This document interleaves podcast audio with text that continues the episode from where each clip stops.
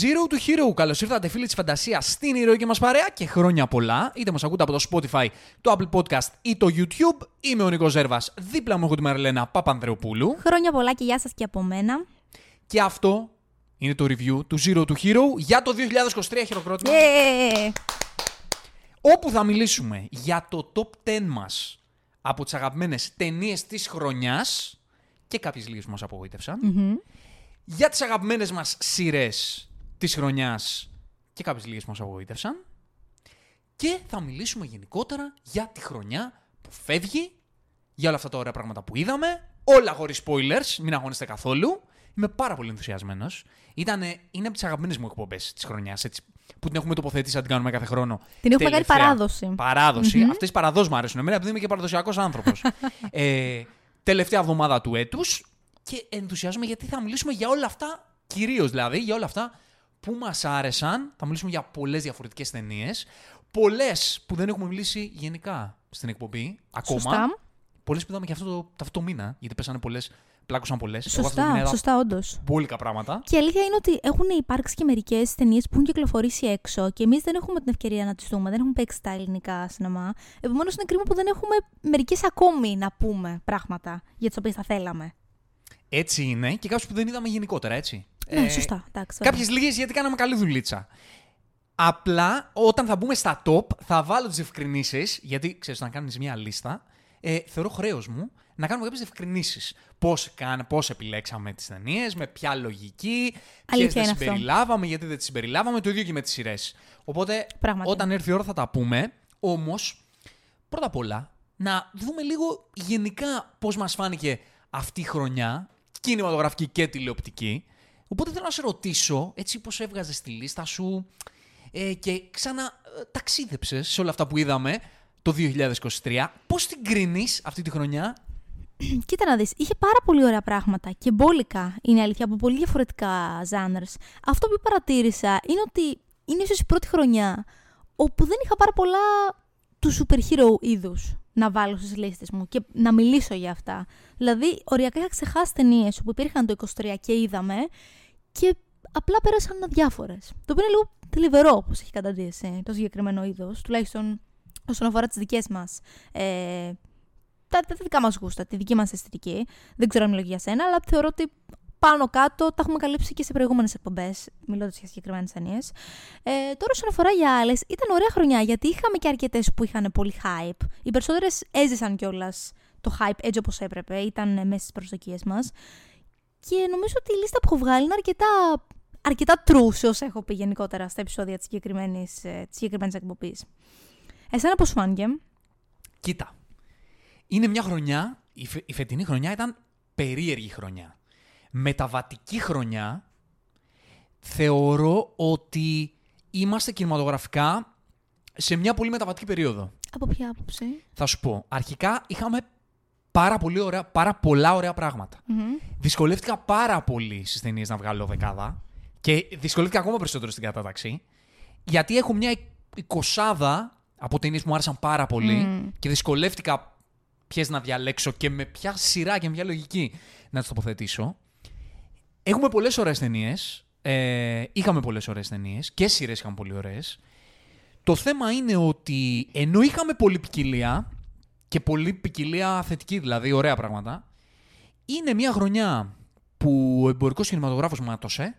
Μία ακόμη χρονιά που μάτωσε και ο εμπορικός κινηματογράφος, ειδικά φέτος. Εμπορικά εννοώ στο box office.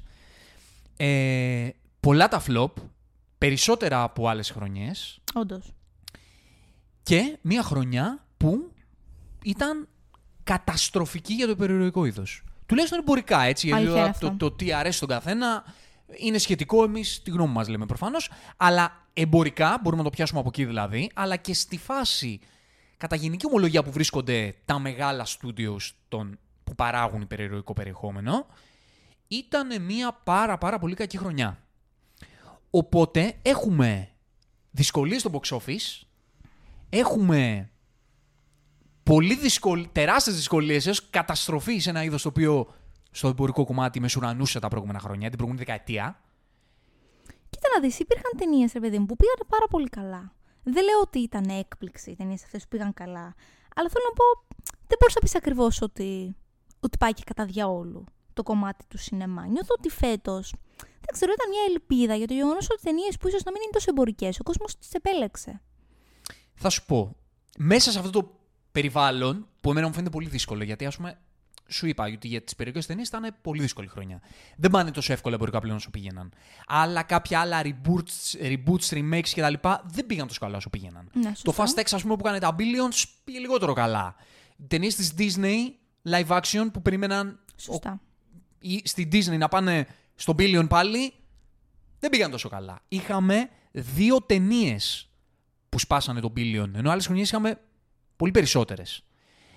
Το θέμα είναι ποιες ήταν ταινίες που πήγανε καλά. Γιατί μέσα σε αυτό το περιβάλλον, λοιπόν, είχαμε ένα ορόσημο φέτος δεκαετίας και βάλε, κατά τη γνώμη μου. Δηλαδή, μετά από πολλά χρόνια θα γυρίσουμε πίσω και θα λέμε τι έγινε το 23, που είναι το Barbenheimer. Βέβαια. Ε, από πλευρά, άσχετα πόσο μας άρεσαν δύο ταινίες, θα πούμε στη συνέχεια, ε, από πλευρά εμπορικότητα, αυτό που έκαναν στα ταμεία οι δύο αυτές ταινίες ήταν εξωπραγματικό. Και το γεγονός ότι το έκαναν την ίδια μέρα. Με, Βέβαια. με πρεμιέρα, Βέβαια. μάλλον την ίδια μέρα. Το Barbie έκανε ένα 400. Είναι σοκαριστικό το νούμερο. Είχαμε και το ξεμπάρκο το Super Mario Bros. που πήγε στο 1 300 και το Oppenheimer, τρίτη εμπορικότερη ταινία της χρονιάς για το Hollywood, σχεδόν άγγιξε τον πύλων με 905 εκατομμύρια. Ένα δράμα, βιογραφία για τον άνθρωπο που εφήβρε, που συνέβαλε μάλλον στην εφεύρεση της ατομικής βόμβας. Και με δύσκολη αφήγηση. Με καθόλου εμπορικό τρόπο το σημαίνει. Οπότε είχαμε αυτό το, το ορόσημο που είναι το Barbenheimer και είχαμε και πολλές ταινίες που αρχίζουν και αυτό λέω ότι είναι μια μεταβατική περίοδος γιατί ξέρεις λέμε ότι α, σε λίγα χρόνια δεν θα έχουμε τους μεγάλους δημιουργούς παρελθόντος αλλά βλέπεις ότι υπάρχει μια γενιά καλλιτεχνών δημιουργών που αρχίζει και ξεπροβάλλει που δημιουργεί ενδιαφέρουσες ταινίες. Δηλαδή για μένα φέτος ήταν η χρονιά των φεστιβαλικών ταινιών. Θα δούμε και συγκεκριμένα Ναι, ποιες στη αλήθεια είναι συνέχεια. Γενικά αυτή η διετία. Και πολλούς δημιουργούς που αρχίζουν και χτίζουν τώρα το όνομά τους τα τελευταία χρόνια, πολλοί αυτή τη διετία ε, έχουν γίνει established. Και κάθε φορά που βγάζουν καινούργιες ταινίες αρχίζει και αυξάνεται ο ντόρος. Ταινίες που δεν είναι εμπορικές με τον τρόπο που είχαμε μάθει μέχρι τώρα. Γι' αυτό θεωρώ ότι υπάρχει ε, έτσι μια, μια, Μια μεταβατική μετάβαση. περίοδος. Μμμ. Δηλαδή, ας πούμε, είδαμε την Μπαζ έκαναν δύο ταινίες ε, πέρσι, το After Sun τη Charlotte Wells, φέτος τη Celine Song, το, το Past Lives. Σωστά. Ε, βλέπουμε την Emerald Fennel που ξανακάνει, ξανά έκανε ταινία το Saltburn Hype, το Λάνθιμο Hype, τον Άρη Άστερ με τον Eggers που βλέπουμε ότι πλέον γίνονται established. Πλέον, σαν- δεν, πλέον δεν κάνουν indies καν. Κάνουν μεγάλες παραγωγές, με μεγάλο budget. Δηλαδή πρόκειται πλέον για blockbusters.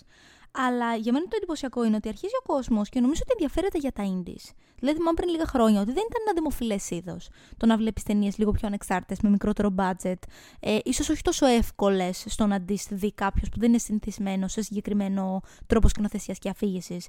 Και αυτό πλέον νομίζω ότι αρχίζει και αμβλύνεται. Δηλαδή, βλέπω πάρα, πάρα πολλά άτομα που τα είχα συνηθίσει να βλέπαν blockbusters και ενδιαφέρονται για αυτές τις ταινίες και τους αρέσουν. σω και εκπαιδεύονται με το, με το χρόνο. Γιατί ίσως θέλει και ένα μικρό κομμάτι εκπαίδευσης αυτό. Όπως το λες ακριβώς. Γι' αυτό πιστεύω ότι είναι μια μεταβατική περίοδος. Δηλαδή, βλέπεις σε σελίδες, ξέρω εγώ, IGN, ε, Variety. Εντάξει, το Variety είναι και λίγο πιο γενικά κινηματογραφικό. Αλλά ας πούμε, βλέπεις το IGN, ε, ξέρω εγώ, το Collider, που είναι γκικό, γκικοσελίδε και κάνουν όλα αφιερώματα, ξέρω εγώ, για το Saltburn, τη Emerald Fennel, για το Σωστά. After Sun, Σωστά. ε, ξέρω εγώ, για το Zone of Interest και το Anatomy of a Fall. Ταινίες που τα προηγούμενα χρόνια απευθύνονταν σε πολύ αμυγός Συνεφίλης κινηματογραφόφιλους, εισαγωγικά. Μμμ. φανατικούς που τα ψάχνουν. Πλέον αυτό το κύμα καλλιτεχνών ε, ε, και, και είδους ταινιών αρχίζει και γίνεται popular. Και Ξέρεις νομίζω τι, αυτό θα μας σώσει. αν με Νομίζω ότι ρωτάς. παίζει ρόλο το γεγονός ότι πλέον αρχίζουν και παίζουν πολύ γνωστοί ηθοποιοί στα indies. Δηλαδή πλέον δεν είναι Ναι. μόνο newcomers μέσα σε αυτό το είδος. Βλέπουμε πολύ μεγάλα ονόματα σε ταινίες από δημιουργούς που δεν τους έχει ακούσει κανείς και ξαφνικά δημιουργούν ένα, ένα διαμάντι, ένα αριστούργημα που μπορεί να έχει ένα τεράστιο όνομα μέσα και να εκτοξευτεί η ταινία. Αυτό. Και είναι πάρα πολύ καλό αυτό. Από την άποψη ότι εντάξει, φυσικά πρέπει να δίνονται ευκαιρίες στους νεοερχόμενου στη συγκεκριμένη βιομηχανία, αλλά ειδικά όταν υπάρχει και ένα όνομα έτσι ώστε να τραβήξει λίγο περισσότερο την ταινία στο να τη δει ο κόσμος, είναι μόνο ευτύχημα. Μμμ. Και επειδή ο εμπορικός κινηματογράφος σε αυτά τα είδη που μας αρέσουν και εμά αρκετά, τα λίγο πιο action fantasy κτλ., δεν πάει καλά την τελευταία διετία, Ναι. τριετία. Δεν πάει καλά. Μετά την, ε, μετά την πανδημία δεν έχει ορθοποδήσει για πολλούς λόγους, δεν θα τους αναφέρουμε τώρα. Ε, αυτό είναι, αυτή είναι μια, ένα μονοπάτι, μια διαδρομή που για μένα είναι αυτή που αξίζει να ακολουθήσουμε αυτή τη στιγμή, σαν φίλοι του κινηματογράφου. Όχι με την έννοια ότι ε, να σταματήσουμε να βλέπουμε υπερηρωτικές ταινίες ή οτιδήποτε. Μακάρι να βγουν ενδιαφέρουσες, καλές υπερηρωτικές ταινίες, φάντα ταινίες και θα είμαστε εκεί και θα. να, να είμαστε δίπλα τους. Αλλά νομίζω ότι σε αυτή τη μεταβατική περίοδο του κινηματογράφου και για εμάς που έχουμε ένα βήμα και μιλάμε για ταινίες, είναι λίγο χρέος μας, να το πω έτσι, να δώσουμε, να προβάλλουμε κάποιες ταινίες οι οποίες σε αυτή τη φάση που βρισκόμαστε τώρα είναι που έχουν λίγο περισσότερη αξία για συζήτηση, για παρακολούθηση. Για προβληματισμό. ναι, γιατί ο εμπορικός κινηματογράφος στο action fantasy κομμάτι, με κάποιες λαμπρές εξαιρέσεις που υπήρχαν και φέτος, ε, είναι λίγο λούπα. Ναι, ισχύει αυτό. Και φαίνεται νομίζω... στα νούμερα αυτό. Και νομίζω ότι είναι γενικότερα ε, το πιο όμορφο πράγμα να μπορείς να ενθαρρύνεις ανθρώπους να παρακολουθήσουν κάτι που είναι και λίγο έξω, ίσως από ό,τι βλέπουμε συνήθως. Γιατί το καλό με τις περισσότερες ανεξάρτητες παραγωγές είναι το γεγονός ότι δεν έχουν μια συγκεκριμένη μανιέρα, δεν είναι προβλέψιμες και ανοίγουν και τα μάτια σου και προβληματίζεις για πράγματα που ίσως να μην περιμένεις να δεις σε μια ταινία. Και αυτό θα κάνουμε. Ε, η δεκάδα δική μου στις ταινίες, για να πάμε λίγο να ξεκινήσουμε τις λίστες μας, είναι λίγο απ' όλα. Ναι, απ' όλα. είναι αυτό. απ' όλα. Φαντάζομαι και η δική σου. Νομίζω ότι δεν γίνεται αλλιώς. Γιατί ξέρεις, ναι. έχουμε δει αρκετά πράγματα κοινά και είναι ναι. σε πάρα πολύ διαφορετικά είδη. Και είναι πάρα πολύ δύσκολο να προσπαθήσει αυτά τα πράγματα να τα βάλεις σε κάποια σειρά όσο, όσον αφορά το ότι σου άρεσε περισσότερο ή όχι. Ξέρεις όμω ποια είναι η αξία εδώ, ανακαλύπτεις πράγματα για τον εαυτό σου, Μαριλένα μου. Έτσι, αυτογνωσία, έτσι. Γιατί εγώ πολλές φορές αυτή τη λίστα και θα, θα πω όταν έρθει η ώρα, ήμουν ανάμεσα σε ταινίες, πια να βάλω ξέρω δεύτερη, τρίτη, που είναι τελείως καμία σχέση, τελείω διαφορετικές. Και λέω με, ποια, με ποιο γνώμονα τώρα να διαλέξω; Και αναζήτησα μέσα μου τι εμένα με άγγιξε περισσότερο, τι, τι είναι σημαντικότερο για μένα από αυτά τα δύο είδη. Και η κάθε ταινία ξεχωριστά στο είδος της. Σωστά. Ξέρεις, είναι λίγο δύσκολο να το προσεγγίσεις και να το σκεφτείς. Ε, αλλά είναι ενδιαφέρον. Γι' αυτό έχει το γούστο του το ότι κάναμε μία λίστα, η οποία, για να βάλω, ξέρεις τώρα τα disclaimers, είναι μια λίστα με τις αγαπημένες μας ταινίες. προσωπικό γούστο και δεν Όχι κανένα, καλύτερες. Όχι, κανένα αντικειμενικό κριτήριο δεν υφίσταται στη συγκεκριμένη επιλογή. Είναι ταινίες που με δικά μας κριτήρια, θα σε ρωτήσω πιο συγκεκριμένα τα κριτήρια ώστε θα τα πω κι εγώ, τις επιλέξαμε. Ταινίες οι οποίες ε, είναι του 2023 όχι ταινίες που είδαμε μέσα στο 23, γιατί βλέπω σε άλλες λίστες, ας πούμε, έχουν το Babylon, έχουν το After Sun, επειδή προβλήθηκαν σε ελληνικές αίθουσες το 23, αλλά δεν είναι ταινίες του 23, είναι του 22. Οπότε είναι αυτό, ξέρεις, το αμήχανο σημείο όπου ε, κάποιες ταινίες, ας πούμε, το Babylon δεν το είχαμε ούτε πέρσι, δεν το είχαμε δει. Ναι αλλά δεν το έχουμε ούτε φέτος γιατί είναι το 22. Είναι αυτό το αμήχανο διάστημα. Που χάνονται μερικές Και φέτος υπήρχαν mm. τέτοιες ταινίες που δεν έχουμε προλάβει ακόμα να δούμε. Το The Boy in the Hero, ας πούμε, του Μιαζάκη, θέλω τόσο πολύ να το Βέβαια. δω. Το All of Us Strangers σ' αρέσει πάρα πολύ. Θα θέλαμε να το δούμε. Το Iron Claw. Φυσικά. Ε, το Saltburn. Το Saltburn εντάξει παίζεται αυτή τη στιγμή. Εμείς δεν το έχουμε δει ακόμα. Γι' αυτό δεν θα το συμπεριλάβουμε. Το Ferrari. Το Priscilla. Το ε, How to Have Sex. Ναι, το How to Have Sex, αυτό παίχτηκες έδωσες, δεν το είδαμε εμείς. Ε, δεν νομίζω ότι παίχτηκε επίσημα. Θεωρώ ότι θα βγει και κανονικά πάλι. Ναι, μπορεί. Δεν είμαι σίγουρος. Και το σημαντικότερο, το Poor Things, το οποίο δεν είναι στη λίστα γιατί κάνει πρεμιέρα πρώτη-πρώτου. Οπότε θα επανέλθουμε για όλες αυτές τις ταινίες σε μελλοντικές εκπομπές για να τις εντάξουμε στη λίστα πιθανότατα όταν θα τις δούμε. Οπότε, αν, δεν έχετε ακούσει Poor Things, είναι επειδή δεν το έχουμε δει ακόμα. Άμα το ακούτε σε μελλοντικό μελλοντικό χρόνο. Οπότε υπήρχε, επειδή ξέρεις αυτό το, το αμήχανο σημείο που κάποιες δεν τις περιλάβαμε. Ε, άλλο disclaimer έχουμε, όχι. Θεωρώ ότι έχουμε καλύψει όλα. Οκ. Ε, οπότε σε ρωτάω. Με ρωτάς; Σε ρωτάω. Ποιο ήταν το κριτήριό σου; Ποια ήταν η λογική με την οποία επέλεξες ταινίες αυτή τη δεκάδα και τις κατέταξες; Ξέρεις τι, δεν νομίζω ότι σε μερικές ταινίες δεν είναι το ίδιο κριτήριο με άλλες. Δηλαδή δεν ήταν ακριβώς κοινό ο γνώμονα επιλογής των ταινιών και ακόμη περισσότερο της κατάταξη τους. Ε, ειδικά όσον αφορά την κατάταξη, νομίζω ότι αυτό που κοίταξα περισσότερο ήταν το τι τι μου άφησε η κάθε ταινία. Δηλαδή, ποιο ήταν το αποτύπωμα που μου άφησε και κατά πόσο μεγάλο ήταν αυτό. Ανεξάρτητα από το είδος της. Γιατί ξέρεις, μπορεί να δεις μια κομμωδία, μπορεί να δεις ένα animation και να σε αγγίξει πολύ περισσότερο από το να δεις μια βαρύγδοπη, δραματική ή κοινωνική ταινία. Επομένως, νομίζω ότι πάνω απ' όλα αυτό ήταν ο γνωμονάς μου, το τι μου άφησε μετά και το πόσο αυτό με επηρέασε συναισθηματικά αφού τελείωσε η ταινία. Ωραία, λοιπόν. Οπότε, ξεκινάμε για το πώς θα το πάμε. Το έχουμε κάνει το αντίστοιχο format σε, στα live action της Disney σε προηγούμενη εκπομπή, όσοι την έχετε ακούσει. Λέω εγώ δέκατη, λες εσύ δέκατη. Λέω εγώ ένατη, λες εσύ ένατη. Τι γίνεται όμως, αν εσύ πεις τη δέκατη και εγώ την έχω πιο μετά στη λίστα μου, δεν θα μιλήσω, θα την πω όταν, έρθει η ώρα μου. Θα μιλήσω μόνος για την ταινία. Αν δεν την έχω καθόλου, θα πω ότι δεν την έχω και θα πω κι εγώ τη, την εικόνα μου για την ταινία. Ωραία; Μια χαρά.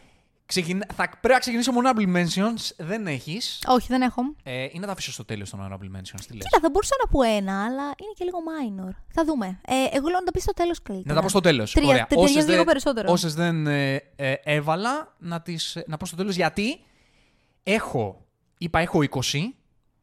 Τρεις ταινίες έσπασα το κεφάλι μου. Για την κατάταξή τους. Ε, για το αν θα τις βάλω. Δεν μου χώρεσαν. Τρεις. Αυτές άρα είναι το, ο, τα honorable mentions. Έχω κι άλλες πέντε. Τι φάση, πόσες ταινίες. Απλά θα σας αναφέρω, δεν μιλήσω για άλλες. Εντάξει, μην αγχώνεσαι. Ε, είχα 18 ταινίες που ήταν όλες δυνατά. Τις πέντε πιο εύκολα τις έβγαλα εκτός δεκάδας. Οι τρεις με δυσκόλεψαν πάρα πολύ να τις αφήσω εκτός. Θα τις πω στο τέλος. OK; Okay. Άρα ξεκινάμε; Ξεκινάμε. Ξεκινάμε και θα αναφέρουμε τα honorable mentions στο τέλος. Ε, Λες εσύ πρώτη. Ξεκινά στο, στο τέλος θα τα κάνουμε και ένα recap για όσους μπερδεύεστε. Νομίζω στο YouTube, έτσι όπως θα φτιάξω την εκπομπή, θα βάλω και κάποιες καρτέλες για να το έχετε στο, στο μάτι σας. Ε, έτσι συνοπτικά, δεκάδα δική μου, δεκάδα Μαριλένας. Οπότε ποιος ξεκινάει; Ξεκινά εσύ. Έτσι για αλλαγή. Κυρίες προηγούνται και τέτοια, όχι; Έλα, κάθε φορά προηγούμε. Ήρθε η ώρα να το ισορροπήσουμε λίγο. Λοιπόν. Νούμερο 10 ξεκινάμε, έτσι; Στο νούμερο 10. Ωραιότατα. Holdovers του Alexander Payne. Ε, θα λέμε και λίγο το story και, και γιατί είναι πολύ ωραία ευκαιρία για κάποιους που κάποιες αυτές μπορεί να μην τις έχετε δει να τις δείτε, έτσι.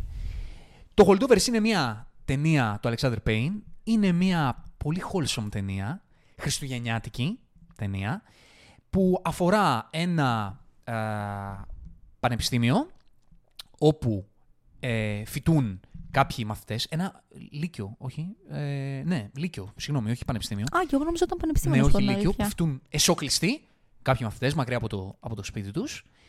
Και κατά, τις, κατά την περίοδο των διακοπών των ε, Χριστουγεννιάτικων, ε, κάποιοι που δεν έχουν. Ε, δεν ξέρω αν βλέπατε όσοι ξέρετε από Harry Potter, που δεν έχουν κάτι να κάνουν στα σπίτια τους, δεν έχουν κάπου να πάνε, μένουν αν χρειαστεί κάποιοι μαθητές και παίρνουν τα Χριστούγεννα εντός σχολείου. OK. Okay. Και κάποια παιδιά, μια παρέα παιδιών, ξεμένει πίσω με έναν καθηγητή που αναλαμβάνει αυτό το χρέος να, να μείνει με τα παιδιά αναγκαστικά του κάθε κλήρωση και να πάρει τα Χριστούγεννα εκεί. Ε, και όλη η, η ταινία είναι πώς περνάνε αυτά τα παιδιά με αυτόν τον καθηγητή και πώς ενώνονται οι δρόμοι τους μέσα από αυτό το ατυχές οικογενειακό συμβάν, κάποιον από εκείνον, ώστε να περάσουν με αυτόν τον τρόπο τα Χριστούγεννά τους. Πρωταγωνιστής Πολ Τζιαμάντη. Ε, δεν έχω λόγια. Είναι απολαυστικός. Είναι καταπληκτικός. Χάρηκα τόσο πολύ για αυτόν τον άνθρωπο που δεν είχε πολλούς πρωταγωνιστικούς ρόλους στην καριέρα του και πήρε ένα τέτοιο καθηγητή που είναι ο πιο υποτίθεται τυπικός, πιο ας πούμε στριφνός, δεν τον πολύ συμπαθούν τα παιδιά γιατί είναι πολύ αυστηρός και τυπικός. Αλλά ταυτόχρονα δεν έχει αυτή την καρικατούρα, αλλά είναι λίγο πιο αλέγκρος, είναι αστιάτορας, είναι τσαχπίνης. Ναι, μεν είναι πολύ τυπικός, αλλά έχει και μια αλεγκροσύνη την οποία την απογειώνει ο Πολτζιαμάντη. Ε, και βλέπουμε τη σχέση του με τα παιδιά, πώς εκτιλήσεται ενός πιο μονόχρονου βαρετού καθηγητή με τα παιδιά που έχουν και αυτά τα οικογενειακά τους και έχει και αυτός τα δικά του. Και η και πώς αυτή... μαλακώνει επίσης σιγά σιγά ο ίδιος. Πώς; Πώς μαλακώνει. Πώς μαλακώνει, πώς έρχεται κοντά με τα παιδιά, με ένα συγκεκριμένο παιδί περισσότερο. ε, όπου καταπληκτικό το παιδί αυτό είναι ο, αχ, νομίζω είναι ο Ντόμινικ Σέσα, ο οποίος κάνει καταπληκτική δουλειά αυτό το παιδί, θα το δούμε νομίζω και, και αργότερα. Είναι αστεία ταινία πολύ, είναι heartwarming, περνάς καταπληκτικά και είναι και ένα ωραίο σενάριο του David Hemmingson, πολύ όμορφη σκηνοθεσία του Alexander Payne, για το πώς κάποιοι άνθρωποι, μία ατυχία στη ζωή τους, ένα στραβό, μία αναποδιά, μπορεί να ενώσει τους δρόμους πολύ διαφορετικών ανθρώπων και να τους δώσει την ευκαιρία η επαφή αυτή που θα δημιουργήσουν, οι σχέσεις που θα δημιουργήσουν, να τους προσφέρει πράγματα για τη ζωή τους και ίσως να τους αλλάξει τη ζωή. Βέβαια. Πανέμορφη ταινία, το Holdovers. Με συγκίνησε. Ξέρεις τι Και γι' άλλο αυτό την έβαλα. επίσης νομίζω ότι αναφέρει σχετικά διακριτικά, αλλά νομίζω ότι είναι πολύ όμορφο να το αναφέρουμε. Το γεγονός ότι ε, πιάνει πολύ το θέμα της μοναξιάς τα Χριστούγεννα, για τον Μμμ. οποιοδήποτε λόγο. Εν τέλει μπορεί ε, στο φινάλε αυτό το πράγμα να μην υπάρχει. Αλλά το βασικό κομμάτι της ταινίας μέχρι ένα σημείο είναι το γεγονός ότι αυτοί οι άνθρωποι για κάποιο λόγο χρειάζεται να μείνουν μόνοι τους, μακριά από τους δικούς τους ανθρώπους, σε ένα αρκετά παγωμένο μέρος και κυριολεκτικά και μεταφορικά, και να μην έχουν τι να κάνουν και να μην ξέρουν πώς να περάσουν αυτό το χρόνο. Και να αυτό το σημείο ίσως να μην τους αρέσουν τα Χριστούγεννα ε, εκείνη την περίοδο, για αυτό το λόγο. Και επειδή είναι αρκετά βγαλμένο από τη ζωή αυτό, είναι πάρα πολύ όμορφο το πώς το μεταχειρίζεται η ταινία. Μμμ. Είναι ξέρεις, αυτό το γλυκό, μελαγχολικό. Mm, βγάζει πολύ μελαγχολία. Και έχει και πολύ όμορφο φινάλε. Είναι λίγο ε, ο κύκλος των χαμένων ποιητών των φτωχών, το Holdovers. έχει κάποια κοινά σημεία. Ε, είναι πάρα πολύ γλυκιά ταινία και με συγκίνησε πολύ. Και γι' αυτό την επέλεξα. Θέλω να λέω για ποιο λόγο επέλεξα την κάθε ταινία. Την επέλεξα γιατί τη θεωρώ καλή ταινία, γιατί έχει πολύ ωραίο σενάριο, με κάποια κενάκια δεν με ενόχλησαν. Ε, ο Πολ Τζιαμάντι είναι καταπληκτικός από τις αγαπημένες μου ερμηνείες της χρονιάς. Και απίστευτα ταιριαστός στο ρόλο. Ήταν Πολύ. καταπληκτικό casting. Χάρηκα και με συγκίνησε και το ότι ο άνθρωπος αυτός πήρε Αναγνωρίστηκε. ένα τέτοιο ρόλο Βέβαια. και βγήκε λίγο προς τα έξω στο, σε ευρύ κοινό. Καλά, έχει ήδη μεγάλη καριέρα ο άνθρωπος, αλλά σε ένα πρωταγωνιστικό ρόλο τέτοιο. Σωστά. Του δόθηκε αυτή η ευκαιρία. Και λέει και ο, και ο άνθρωπος ότι ο, ο Αλεξάνδρ Πέιν μου έκανε μεγάλο δώρο. Τα μεγαλύτερα δώρα της ζωής μου Αχ, αυτός ο μωρέ. ρόλος. Και μαγάρι να το δούμε και στις υποψηφιότητες στα Φυσικά, Oscars. φυσικά. Υπέροχος. Να πω και για την Νταβίν Τζοϊ Ράντολφ που κάνει την ε, μαγείρισα του σχολείου. Σωστά, και Πολύ εκείνη, ωραία και εκείνη είναι ερμηνεία. αρκετά μεγάλος ρόλος. Πολύ ωραία ερμηνεία και αυτή πιθανότητα στις υποψηφιότητες. Και επίσης ξέρεις ποιο είναι το ωραίο, το γεγονός ότι πρόκειται για μια αμυγός χριστουγεννιάτικη ταινία. Που όμως είναι ένα θέμα που δεν το έχουμε ξαναδεί. Δηλαδή, οι περισσότερες χριστουγεννιάτικες ταινίες είναι υπερβολικά θλιβερές και μελαγχολικές ή rom-coms, οι οικογενειακές. Αυτό είναι ένα πάρα πολύ ενδιαφέρον ε, μετέχμιο ανάμεσα στη μελαγχολία και στο wholesome. Επομένως, είναι ωραίο που βλέπουμε κάτι χριστουγεννιάτικο με λίγο διαφορετικό ύφος. Πάρα πολύ ωραίο. Μικρό disclaimer, επειδή στο Φαντασιακό Καφέ κάθε μήνα, η... ο Φαντασιακός Καφές, άμα δεν μας έχετε ξανακούσει, είναι μια εκπομπή που λέμε τα τεκτενόμενα του μήνα, όσες ταινίε είδαμε και σειρές. Ε, μια φορά το μήνα, την πρώτη εβδομάδα του μήνα. Ανάσα, ανάσα. Ναι. Ε, επειδή κάποιες τις είδαμε αυτό το μήνα και προηγείται αυτή η εκπομπή του Φαντασιακού Καφέ, ε, θα αναβερθούμε και στο Φαντασιακό Καφέ σε κάποιες από αυτές. Οπότε ίσως κάποιες δεν τις ε, περιγράψουμε εκτενώς. To be Σωστό. continued στο Φαντασιακό Καφέ. Πολύ Τώρα σωστά. για το Holdovers θα πάμε λίγο περισσότερο. Θα δούμε πώς θα το διαχειριστούμε το Φαντασιακό Καφέ. Αυτό είναι το δέκατό μου. Πο- πολύ ωραία επιλογή το Ναι. δεκατό σου.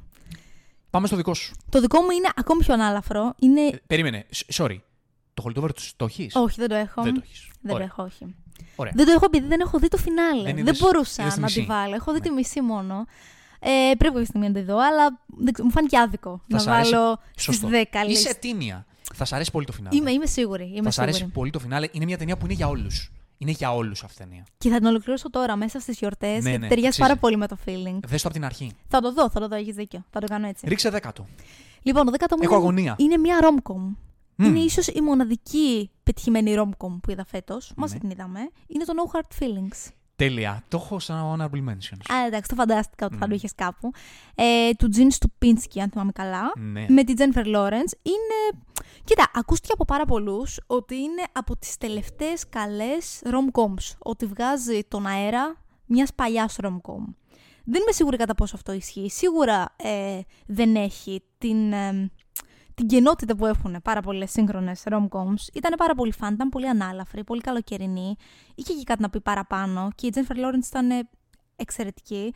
Κρατάω ένα μικρό αστερίσκο γιατί είναι μια ταινία rom-com που βγαίνει τελευταία, για την οποία επίσης λέγεται το ίδιο πράγμα.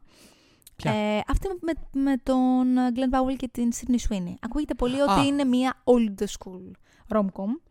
Ναι. Δεν ξέρω, δεν την έχουμε δει ακόμη. Και το No Hard Feelings, εμένα περισσότερο από rom-com μου κάνει Com. com, com old, Και εμένα. old school. Και εμένα το com. ίδιο. Και έχουμε ανάγκη τέτοιες ταινίες. Αλήθεια είναι αυτό. Βγάζω, όχι το καπέλο μου, όλα τα καπέλα του κόσμου στη Jennifer Lawrence που επέλεξε να κάνει αυτό. Συμφωνώ και το απόλυτα. έκανε καταπληκτικά. Και δεν θα μπορούσα να το φανταστώ να σου πω την αλήθεια σε κάτι τέτοιο. Γιατί ξέρεις, ταιριάζει πάρα πολύ η ιδιοσυγκρασία της πρωταγωνίστριας με την ιδιοσυγκρασία της Ναι. ίδια της ηθοποιού. Δηλαδή, πραγματικά φαίνεται σε ορισμένες στιγμές το χιούμορ που βγάζει ότι είναι σαν να αυτοσχεδιάζει ίδια. Σαν να είναι ένα δηλαδή με τη συγκεκριμένη ηρωίδα όσον αφορά το χαρακτήρα της και τα αστεία της. Αλλά πάνω απ' όλα είναι το feeling νομίζω αυτής της ταινίας που σε κρατάει. Την, την αγνότητα και την αθωότητα που έχει και το πόσο όμορφα νιώθεις και το ότι στο τέλος του φινάλε. Ξέρεις, δεν θέλει να σου περάσει τίποτα ερωτικό, τίποτα με κάποιο υπολογούμενο ε, που ίσως αφήνει κάποια rom-com. Είναι απλά γλυκό και όμορφο.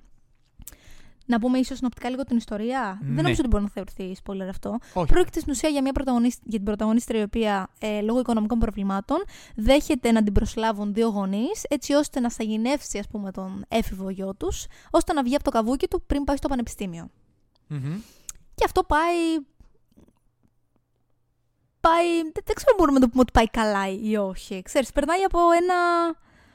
από πολλά σκαμπανεβάσματα. Αλλά είναι το πιο γλυκό νομίζω και μόρφο τέλος που θα μπορούσε να δοθεί σε συγκεκριμένη ιστορία.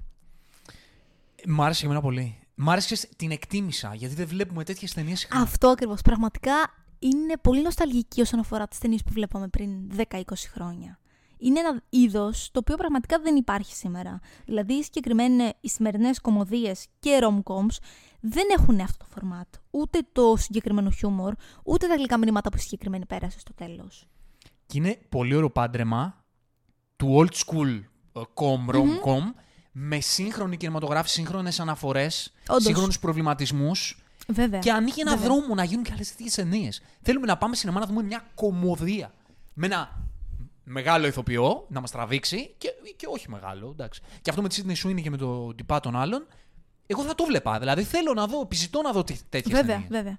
Και πήγε και καλά. Αυτό είναι το πιο όμορφο από όλα. Δηλαδή, δεν πήγε άπατη η συγκεκριμένη ταινία. Καθόλου, ναι. Και είναι πάρα πολύ ενθαρρυντικό αυτό για αντίστοιχες ταινίες που ίσως δημιουργηθούν στο μέλλον. Μμμ. Λοιπόν, Αυτή ήταν η δέκατη επιλογή μου. ωραιότατη. Thank you. Προσυπογράφω. Στο 9. Θα πω αυτό που είχα πει όταν κάναμε την εκπομπή. Μεγάλε τόμο υποκλίνομαι στο μεγαλείο σου. Δεν θα μπορούσες να λείπεις από τη δεκάδα μου. Στο νούμερο 9, Mission Impossible Dead Reckoning Part 1. Το Γιατί έχω, το- το... έχω πολύ πολύ ψηλά. να- Αλήθεια; Πολύ ψηλά. Θα σου πω. Ε, άρα δεν μιλάς. Το έχεις ψηλά. Ναι. ε, θα σου πω, χωρίς να μιλήσεις. ε, Μιας και θα τα πεις μετά. Ε, δεν είναι η αγαπημένη μου περιπέτεια που έχω δει ποτέ. Δεν είναι η αγαπημένη μου περιπέτεια του Tom Cruise που έχω δει ποτέ. Δεν είναι το αγαπημένο μου Mission Impossible.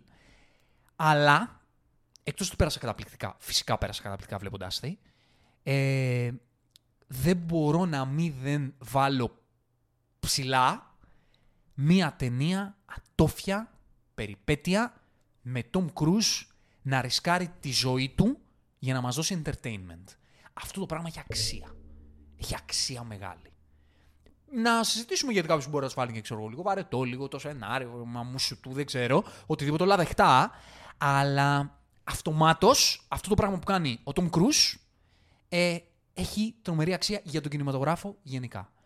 Και πήγε και καλά εμπορικά, γύρω στα 600 πήγε και μια εβδομάδα πριν τον Barbenheimer, έτσι. Για μένα δικήθηκε απίστευτα. Θα το έλεγα όταν την έλεγα. Θεωρώ ότι έπεσε στη χειρότερη εβδομάδα. Αυτή η ταινία θα μπορούσε να χτυπήσει billion. Θα μπορούσε. Θα το Γιατί έκανε. είχε το hype, είχε όλα τα μέσα, το budget, το μεράκι, τους ηθοποιού, την παραγωγή. Ήταν όλα βγαλμένα έτοιμα για να χτυπήσει τρομερά νούμερα. Έπεσε δυστυχώς στο χειρότερο διάστημα. Του Christopher McQuarrie, ε, που έχει κάνει ένα πολύ ωραίο ταιριασμά με τον Tom Cruise. Μμμ.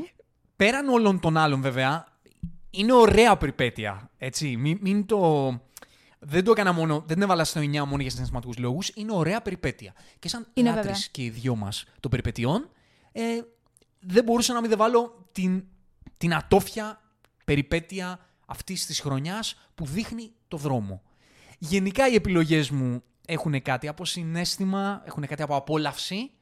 έχουν κάτι από ικανότητα δημιουργική και έχουν και κάτι από σημαντικότητα και αξία για τον κινηματογράφο. Έβαλες ένα μίξ. Ναι, γι' αυτό είναι και δύσκολη και περίεργη επιλογή μου. Αλλά βάζω το Mission Impossible στο 9 γιατί είχε λίγο από όλα όσα είπα. Ίσως όχι πολύ συνέστημα, αλλά είχε όλα τα υπόλοιπα και ο Τόμ είναι τόσο στην καρδιά μου που δεν γίνεται. Να μην δεν είναι. Συμφωνώ απόλυτα. Αυτό. Απόλυτα. Θα μας τα Λοιπόν. πεις μετά. Πάμε στο 9 το δικό Βέβαια. σου. Λοιπόν, έχω μια ταινία που δεν την έχεις δει Ωραία. και θα έπρεπε κάποια στιγμή. Ευκαιρία. Έχω τους τρεις σωματοφύλακες. Α, τι ωραία. Ναι. Πρόκειται για το Chapter 1 που ονομάζεται D'Artagnan. Είναι η ιστορία του D'Artagnan. Είναι γαλλική ταινία του δημιουργού Μάρτιν Μπουρμπουλιόν. Δεν έχω δει κάτι άλλο από το συγκεκριμένο δημιουργό. Ε, για να είμαι ειλικρινής, ε, αν εξαιρέσουμε τον Vincent Cancel και την Eva Green, δεν νομίζω ότι κάποιος άλλος από τους υπόλοιπους τελεστές είναι υπερβολικά γνωστός στο Hollywood. Ε, κοίτα να δεις, ο λόγος που τον έχω επιλέξει είναι αρχικά επειδή αγαπώ πάρα πολύ αυτή την ιστορία. Αγαπώ το βιβλίο, αγαπώ τις περισσότερες, ε, τα περισσότερα ξέρεις, περισσότερες δημιουργίες όπου έχουν προσπαθήσει να μεταφέρουν αυτή την ιστορία ε, στον κινηματογράφο ή στην τηλεόραση. Είναι και πάρα πολλές, είναι η αλήθεια, και έχουν γίνει με τόσο διαφορετικούς τρόπους. Η συγκεκριμένη παραγωγή μου άρεσε πάρα πολύ από την άποψη ότι πήρε αυτή την ιστορία και την μετέφερε όσο πιο ρεαλιστικά θεωρώ θα μπορούσε να μεταφερθεί. Δηλαδή δεν είναι καθόλου ωρεοποιημένη. Ε, σου δείχνει ακριβώς την φτώχεια και, την, και τη βρωμιά και τις δυσκολίες και ε, τις σύντριγγες, τις πολιτικο-οικονομικές, τα κοινωνικά ζητήματα, ε, οτιδήποτε υπήρχε στη Γαλλία εκείνη την περίοδο και το πώς έπαιξαν ρόλο οι σωματοφύλακες, θεωρώ ότι προσπαθεί να, να βιώσει πάρα πολύ τον, το δημιουργό και του, και του μυθιστορήματος αλλά και όλων των προηγούμενων μεταφορών που έχουν γίνει. Μου άρεσε πάρα πολύ. Ξέρεις, ήταν πολύ ατμοσφαιρική, είχε καταπληκτική φωτογραφία. Εντάξει, θεωρώ ότι δεν θυμάμαι και πολύ καλά το βιβλίο, αλλά έχω την αίσθηση ότι έχει αλλάξει μερικά πράγματα στην ιστορία. Τα έχει κάνει λίγο πιο οριακά φάνταση. Ε, τώρα θα δείξει πώς θα συνεχίσει, γιατί είναι τρία. Το επόμενο νομίζω θα αφορά ε, την ηρωίδα της Eva Green και συνεχίζονται. Είναι σαν ε, sequels το ένα μετά το άλλο. Επομένως, είναι και αρκετά εισαγωγικό το πρώτο, δεν μπορώ να πω για τη συνέχεια. Αλλά μου άρεσε πάρα πολύ επειδή θεωρώ ότι μετέφερε καταπληκτικά αυτή την ιστορία στο σινεμά. Πάρα πολύ ωραία. Ε, δεν θα πω κάτι γιατί δεν την έχω στη Δεν λίστα, την έχεις γιατί δει. δεν την έχω δει, βέβαια, έτσι. Αλλά θέλω να τη δω. Μμ, να τη θέλω να τη δεις. δω, μου κεντρίζει το ενδιαφέρον. Πάω στο 8 μου. Ναι. Στο 8. Και θα αρχίσουμε και τα μπλέκουμε. Ε, μία ταινία που είδα πριν λίγες μέρες. Παίζεται αρκετούς μήνες πριν λίγες μέρες την είδα εγώ. Μια καταπληκτική ταινία, πολύ μεγάλο μπαζ, πάει για μεγάλα πράγματα στα Oscars. Anatomy of a Fall, Μμ. Ανατομία μιας πτώσης, της Justine Trier. Άλλη μια δημιουργός, νεαρή σχετικά σε ηλικία από τη Γαλλία, που κάνει τώρα, το, πατάει το πόδι της προς, το, προς τον εμπορικό κινηματογράφο, τον ε, worldwide. Ε, ποια είναι η ιστορία του Anatomy of a Fall; Θα το έχετε ακούσει, κάπου θα το έχετε πετύχει, γιατί έχει κάνει πάρα πολύ buzz ε, τους τελευταίους μήνες. Αλήθεια είναι αυτό. Η ιστορία είναι ότι μία γυναίκα κατηγορείται για τον ε, θάνατο του άντρα της, ότι δολοφόνησε τον άντρα της και ο μοναδικός μάρτυρας του, α, του, γε- του γεγονότος, της, της, του θανάτου του, του άντρα αυτού, είναι ο γιος του ζευγαριού, ο οποίος είναι τυφλός. Είναι δικαστικό οικογενειακό δράμα η Σάντρα Χόλερ, που είναι πρωταγωνίστρια, δίνει μια ερμηνεία καταπληκτική. Θέλω να δω πολλά πράγματα από τη Σάντρα Χόλερ. Ε, παίζει και σε μια άλλη ταινία φέτος, που είναι και αυτή στη λίστα μου πιο μετά. Ε, είναι καταπληκτική. Η ταινία αυτή σε κρατάει από το πρώτο δευτερόλεπτο μέχρι και τις 2 και 30 λεπτά ώρες στα καγκελά να καταλάβεις αρχικά τι μπορεί να έχει γίνει. Απ' την άλλη, ε, ξετυλίγεται η σχέση της κατηγορουμένης και με τον άντρα της και με το παιδί της. Μέσα όλα αυτά, στο μεγαλύτερο, στη μεγαλύτερη διάρκεια της ταινίας, μέσα από τη διαδικασία της δίκης και της σχέσης της και με το δικηγόρο της και μέσα από τον τρόπο που την αντιμετωπίζει ο... Α, πώς λέγεται ο... ο- Κατηγορός. Ο κατηγορός. Ε, και μέσα από τον τρόπο τον, που δικάζεται. και ο τρόπος που στην ουσία είναι ένα πολύ πιο σκοτεινό marriage story. Το θυμάσαι το marriage story, το έχεις δει; Με τον Adam Driver και τη Scarlett Ναι, ναι, ναι, Johansson. ναι, ναι. Είναι ένα marriage story πολύ πιο σκοτεινό, αρκετά πιο βαθύ. Δηλαδή, αυτή η ταινία, εκτός ότι έχει το μυστήριο στη μέση, πώς, τι έγινε, τι συνέβη, το οποίο σε κρατάει full και η κινηματογράφηση είναι καταπληκτική και σε αυτό το κομμάτι της αγωνίας ε, και το πώς μπαίνει ένα λιθαράκι, μια, καταγγε... μια ε, ομολογία εδώ, ε, ένα στοιχείο εδώ και εσύ είσαι στη θέση του δικαστή καθ' όλη τη διάρκεια. Δεν ξέρεις τι έχει γίνει και προσπαθείς να επεξεργαστείς τα δεδομένα. Και όσο προχωράει η ιστορία και δεν υπάρχουν ε, αποδείξεις για το τι εν τέλει έχει γίνει, ούτε για την αθωότητα ούτε για την ενοχή, προσπαθούμε μέσα από διάφορους τρόπους όπως και στην πραγματικότητα πολλές φορές να διαπιστώσουμε κι εμείς τι μπορεί να έχει συμβεί. Σου Με ήταν έκπληξη το φινάλε; Η, η αποκάλυψη. Δεν υπάρχει αποκάλυψη. Δεν υπάρχει αποκάλυψη. Είναι spoiler αυτό; Όχι, δεν είναι spoiler. Γρα... Ε, ξεχάστε το ότι το είπα. ε, όχι, θα σου πω, όχι. Θα σου πω. Ε, δεν υπάρχει ξεκάθαρη αποκάλυψη. Συγγνώμη αν είναι spoiler αυτό, αλλά μπορεί, μπο, βγαίνει σε συμπεράσματα. Okay. Υπάρχει απόφαση από το δικαστήριο. Okay. Βγαίνει σε συμπεράσματα. Ε, α, spoiler, συγγνώμη, δεν υπάρχει 100% σκηνοθετικό δόσιμο της απάντησης. Και εσύ βγάζεις τα συμπεράσματά σου με τον ίδιο τρόπο που ναι, τα έβγαλε και ο δικαστής. Μέσα από όσα συμβαίνουν και όσα ξετυλίγονται. Είναι μια υπέροχη ταινία, είναι μια καταπληκτική ταινία. Ε, Justin Trier, φανταστική σκηνοθετική δουλειά. Ατμοσφαιρική, αγωνία, πώς σκάβει μέσα στην ψυχή της ε, Σάντρα, της πρωταγωνίστριας. Εκπληκτική δουλειά από το παιδί της. Ε, μ, Justin, όχι Justin. Δεν θυμάμαι πώς το λένε το, το παιδί, ψάχνω τώρα το βρω. Ντάνιελ, νομίζω Ντάνιελ. Πού το βρήκαν αυτό το πιτσιρικά; πώς, πώς βγάζουν αυτές τις ερμηνείες από παιδάκια 10 χρονών, δεν μπορώ να καταλάβω. Συγκλονιστική ερμηνεία το, ε, το παλικαράκι. Δεν, δεν Μπράβο, διανοείσαι. μπράβο στο παιδί. Μπράβο. Η Σάντρα Χουλέρ κουβαλάει την ταινία ε, χωρίς προφανείς συναισθηματισμούς, ε, με, με δείγματα υποκριτικά και εσύ για να προσπαθήσεις να την, να την ανοίξεις, να καταλάβεις τι, τι παίζει με εκείνη, ποιες είναι οι προθέσεις της, ποια είναι εν τέλει πραγματικά η σχέση της με τον άντρα της, τι, ποιος είναι ο άντρας της σαν άνθρωπος. Μιλάμε απίστευτο character study και για τους τρεις και άτυπος πρωταγωνιστής ο Πιτσιρικάς ο οποίος και το γράψιμό του είναι καταπληκτικό, του ρόλου του, Και η ερμηνεία και του. η ερμηνεία Μμ. του παιδιού. Και είναι απίστευτα δύσκολο μια ταινία μυστήριο να σε κρατήσει τόσο πολύ στα κάγκελα πλέον. Ναι. Γιατί είναι πολύ εύκολο, ξέρεις, να γίνει λίγο πιο προβλέψιμη ή να σε κουράσει με την επιτιδευμένη ένταση. Και θα ακούς κανείς δικαστικό δράμα, ας πούμε, και θα τρομάξει λίγο. Ναι, θα πει να βαρετή, ας πούμε. Δεν είναι Καμία καθόλου σχέση. Μμ. βαρετή η ταινία αυτή. Ναι, ακούτε- καθόλου. ακούτε τα καλύτερα από παντού. Πιστέψτε με, δεν θα βαρεθείτε δευτερόλεπτο. Είναι δυόμιση ώρες. Και σε έντονες. κρατάνε Πολύ... μη- στην άκρη της θέσης σου. Είναι must watch. Μία από αυτές τις ταινίες που όσο πλησιάζουμε και στην τελετή των Oscars, γιατί θα κάνουμε και εκείνη την εκπομπή, ε, όταν έρθει η ώρα, θα μας απασχολήσουν και θα τις συζητήσουμε και περαιτέρω. Πολύ Καταπληκτική. ωραία. Πάρα πολύ από ωραία. αυτές τις ταινίες που λέμε ότι έρχονται από εκεί που δεν το περιμένεις και, και γίνονται popular και αποκτούν τεράστια δημοφιλία και δείχνουν ότι τι ωραία πράγματα μπορεί να δει κανείς και πιο πέρα. Μπράβο, Αυτό. δίνει, δίνει πραγματικά ελπίδα για, τη, για το σινεμά. Ναι, Πολύ ωραία. Δυστυχώς δεν μπορώ να πω παραπάνω, δεν την έχω δει, ναι. αλλά θα τη δω. Θα τη δεις σίγουρα όταν θα μιλήσουμε, θα κάνουμε την Οσκάρο εκπομπή, όταν έρθει η ώρα. Σωστά. Θέλω σωστά. τη γνώμη σου. Πρέπει, πρέπει. Λοιπόν, πάω στη δική μου 8η ταινία. Ναι. Λοιπόν, έχω το Hunger μέσα. Άλλη μια ταινία την οποία δεν έχει Δεν stream. έχω δει, ναι. Ε, βρίσκεται στο Netflix. Δεν νομίζω ότι είναι παραγωγή του Netflix. Ε, μου έκανε. Όχι, δεν είναι παραγωγή του Netflix, καλά θυμάμαι. Λοιπόν, είναι ταϊλανδέζικη ταινία. Ο δημιουργός, ελπίζω να τον αποκαλώ σωστά τον κύριο, Σιτισίρι Μογκοσίρι. Λοιπόν, πρόκειται... Σιτισίρι Μογκοσίρι. Ναι, τουλάχιστον βγάζει, βγάζει μια όμοια με καταληξία. Ναι. Ε, λοιπόν, πρόκειται για μια ιστορία ενός ιδιοφυούς και πασίγνωστου σεφ, όπως στην ουσία αρχίζει και ξετυλίγεται η ζωή του μέσα από τις κουζίνες, μέσα από τη σχέση που έχει με τους ε, σεφ που είναι κάτω από αυτόν.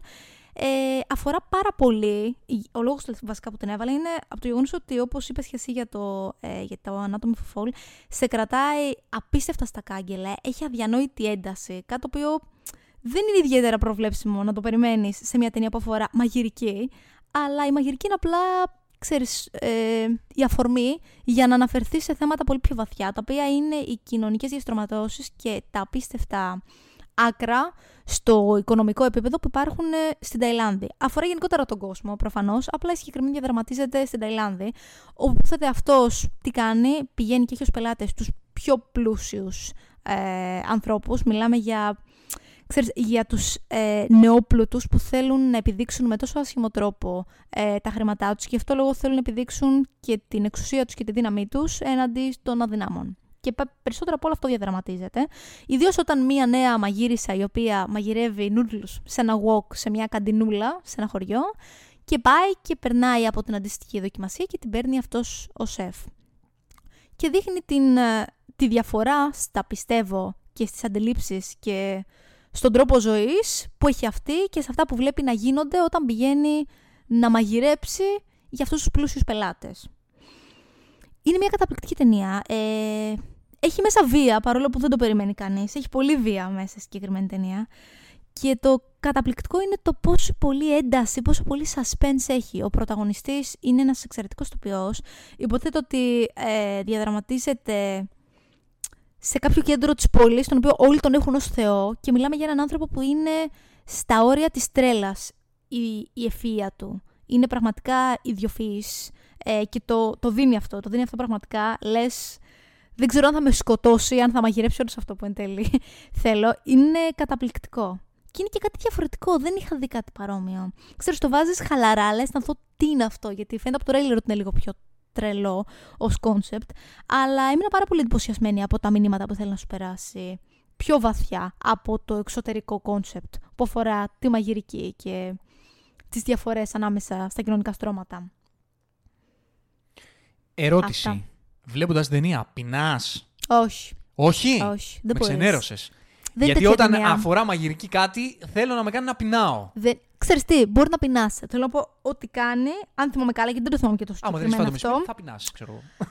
Δεν, είναι, δεν σου το περνάει αυτό. Δεν σου περνάει το πόσο καταπληκτικά είναι αυτό που μαγειρεύει. Άλλο, άλλη είναι, είναι σκοπιά. Άλλο. Είναι τελείως background δηλαδή η μαγειρική. Εντελώς. Εντελώς. Δεν είναι τύπου. Ξέρεις τι, το αστείο ε, τα περισσότερα διαδραματίζονται στην κουζίνα. Απλά όχι στην κουζίνα έτσι όπως το έχεις στο μυαλό σου. Ναι. Εξακολουθεί και είναι δηλαδή μια μικρή αφορμή το μαγειρικό κομμάτι. Ωραία. Αυτή ήταν η επιλογή να μου. τη δω δηλαδή. Να ε; τη δεις, να τη δεις. Θεωρώ ότι αξίζει. Και είναι και κάτι πραγματικά εναλλακτικό. Και ως προς τη δημιουργία του και τη σκηνοθεσία του, που σου βγάζει αυτή την ένταση με έναν καταπληκτικό και πάρα πολύ δημιουργικό τρόπο. Αλλά και για τις καταπληκτικές ερμηνείες. Είναι, είναι εκπληκτικοί όλοι θα που πρωταγωνιστούν. Μάλιστα, πάρα πολύ ωραία. Εφτά δικό μου. Yes. Έβδομη δική μου και τώρα μπαίνουμε στα πολύ σκληρά. Τώρα, τώρα είναι ο τζόγος. Τώρα δεν παίζουμε. Τώρα είναι ο τζόγος και τώρα θα πέσουν κορμιά. Τώρα αρχίζουν, τώρα πέφτουν οι βόμβες, θα έλεγε κανείς. Τι, τι... κυριολεκτικά και μεταφορικά. Τι μας ανεβάζεις τώρα, τι, τι, τι δημιουργείς; Στο 7, Οπενχάιμερ. Θα έλεγε κανείς, θα έλεγε κανείς ότι τόσο χαμηλά το Oppenheimer η ταινία της χρονιάς θα πάρει 1500 Oscar, το έχεις βάλει έβδομο. Ε, θα μπορούσα να μην το βάζα καθόλου στη δεκάδα μου. Να ήταν honorable mention.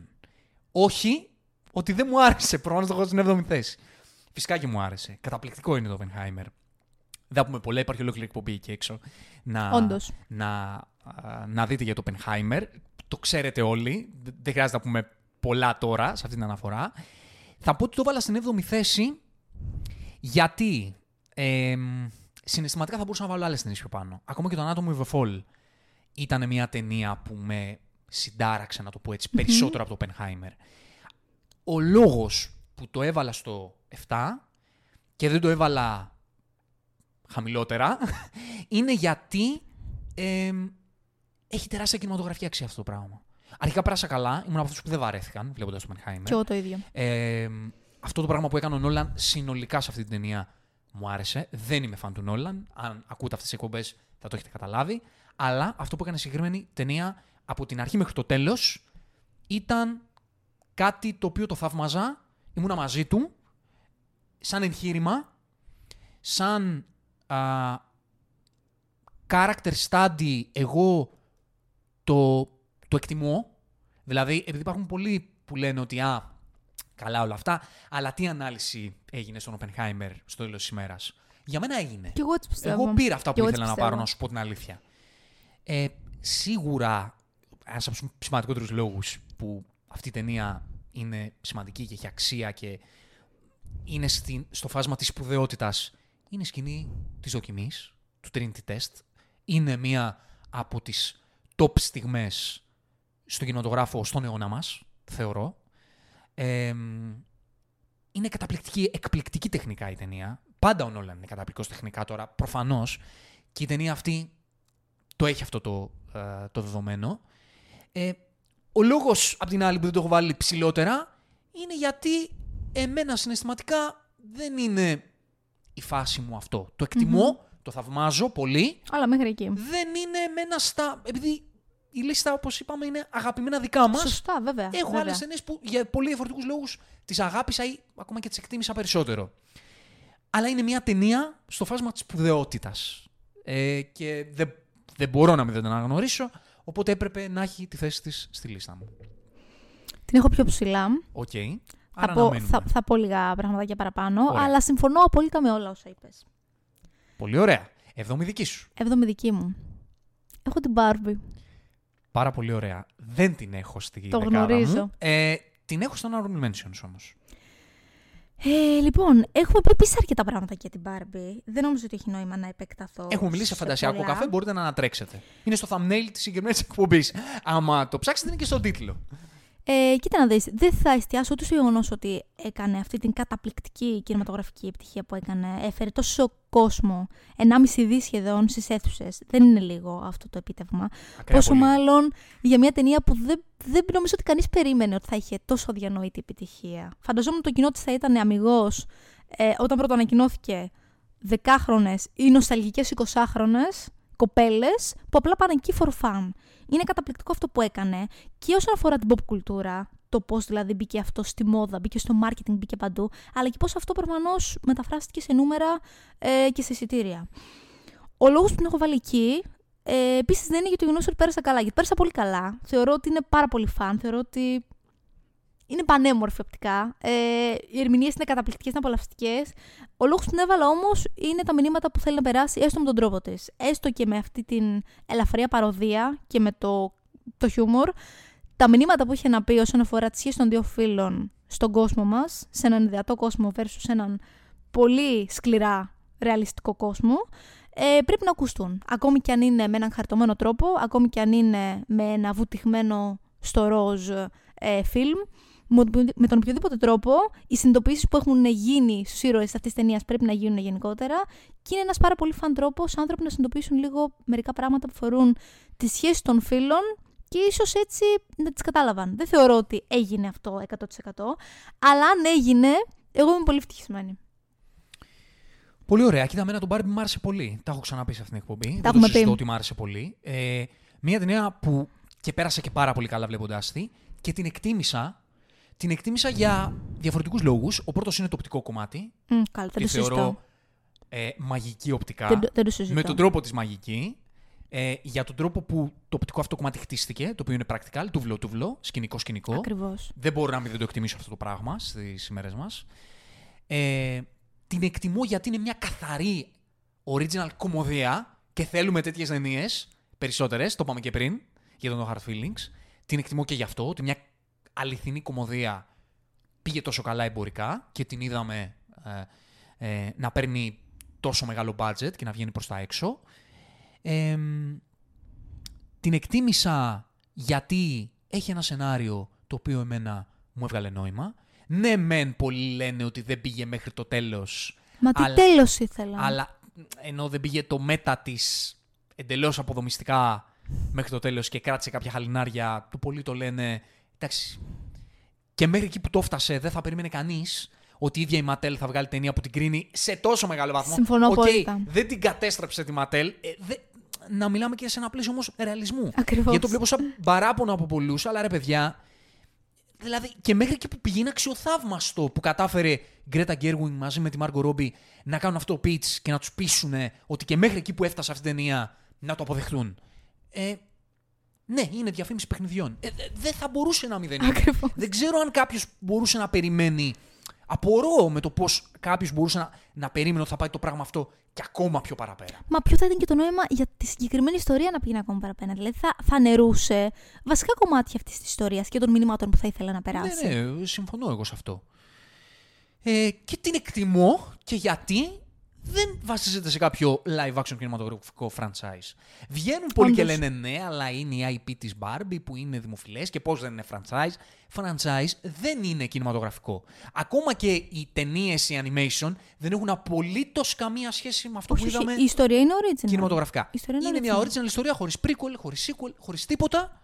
Βασίζεται σε μια ηρωίδα η οποία υπάρχει εκεί έξω σε παιχνίδια και σε κάποιες animation ταινίες και σειρές που δεν έχουν όμως την παραμικρή επαφή και σχέση με αυτή την ταινία και με το ύφος της. Όντως. Εμένα μου άρεσε πολύ. Δεν την έβαλα στη δεκάδα μου, αλλά ε, μου άρεσε πολύ το Barbie. Και το εκτιμώ. Αυτό. Αυτό, αυτό. Συνεχίζεις. Συνεχίζω. Και τώρα πάμε, συνεχίζουμε με τα σκληρά. Συνεχίζουμε με τις δύσκολες περίεργες επιλογές μου. Στο 6, Guardians of the Galaxy Volume 3. Κάποιος θα απορούσε ότι το έχω, αυ- πριν έχω αυτή την ταινία. Κάποιος που δεν με ξέρει θα απορούσε γιατί έχω αυτή την ταινία, πώ είναι δυνατόν να έχω αυτή την ταινία πάνω από το Oppenheimer. Κάποιος που με ξέρει έστω λίγο ή έχει ακούσει κάποιες εκπομπές μας, θα απορούσε πώ την έχω τόσο χαμηλά. Ακριβώς. Ε, είναι λίγο δύσκολο να το περιγράψω. Γιατί, θα σου πω.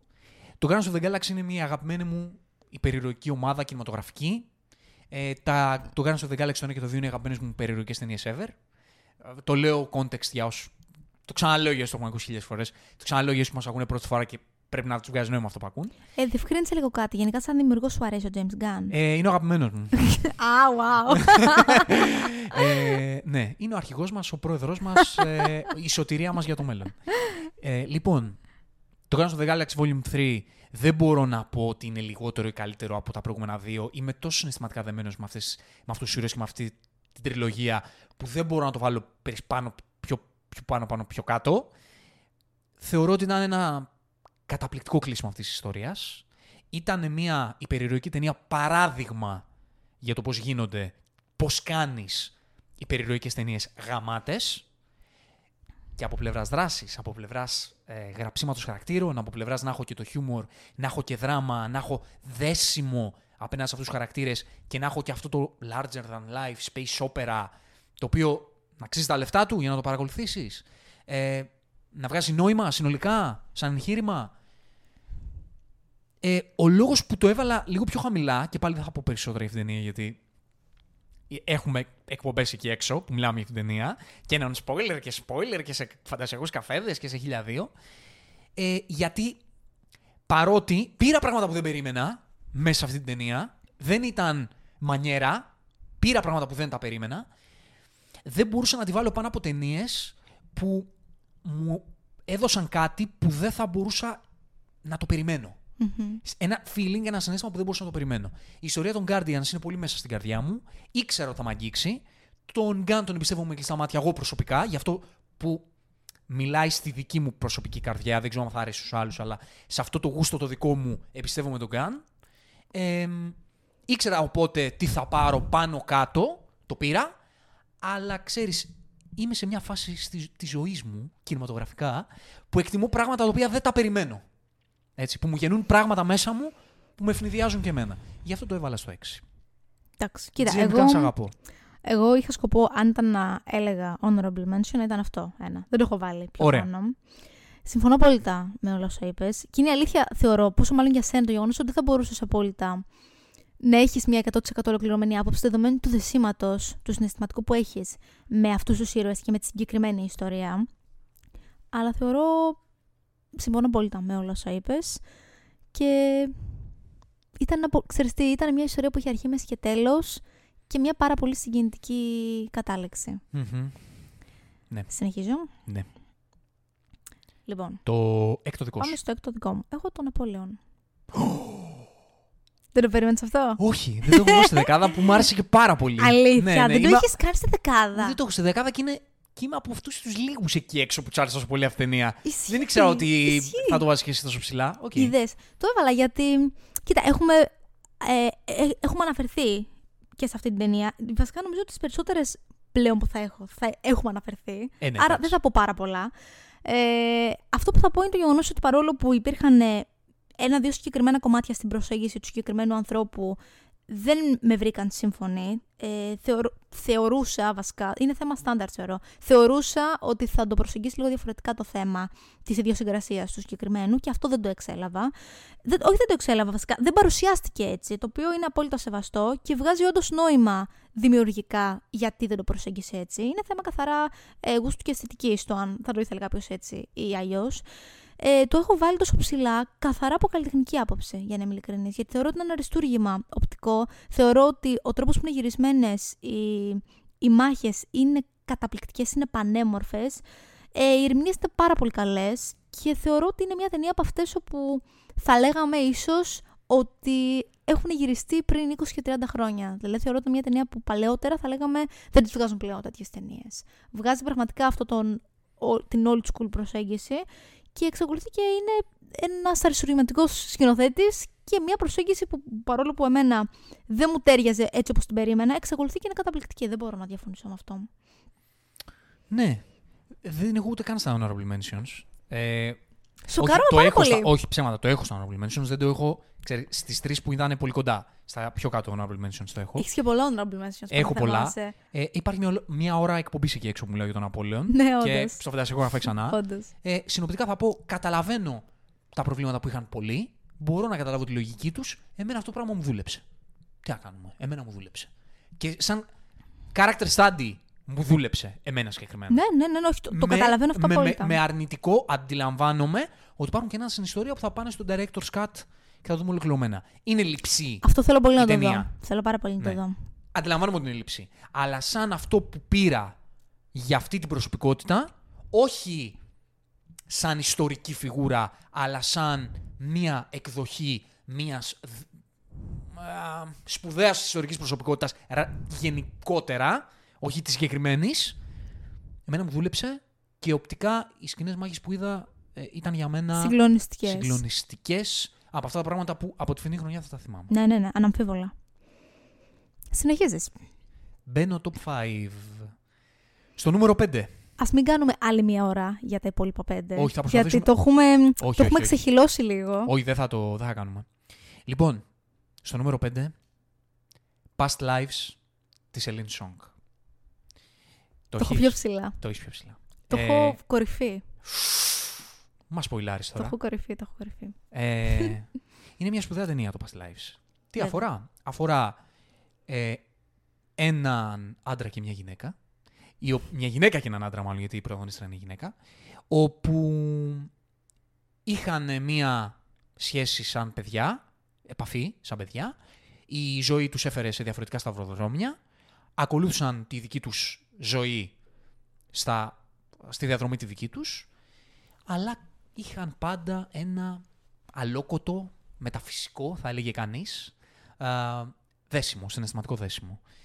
Και η ταινία ξετυλίγει την σχέση που έχουν δύο άνθρωποι, μια σχέση έρωτα, αγάπης, δύσκολο να την, ε, να την ψηλαφίσεις, και αυτό προσπαθεί να κάνει η ταινία, ε, που η ζωή όμως δεν με τον ένα ή τον άλλο τρόπο δεν τους φέρνει να είναι μαζί.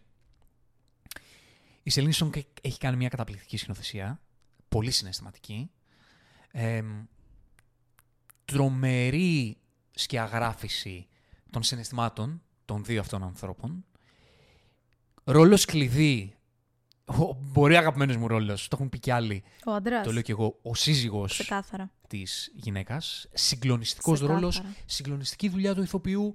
Ε, όλη ταινία, μάλλον, είναι ο ρόλος αυτός. και τραγικός. Αρκετά, κατά κάποιο τρόπο, ναι.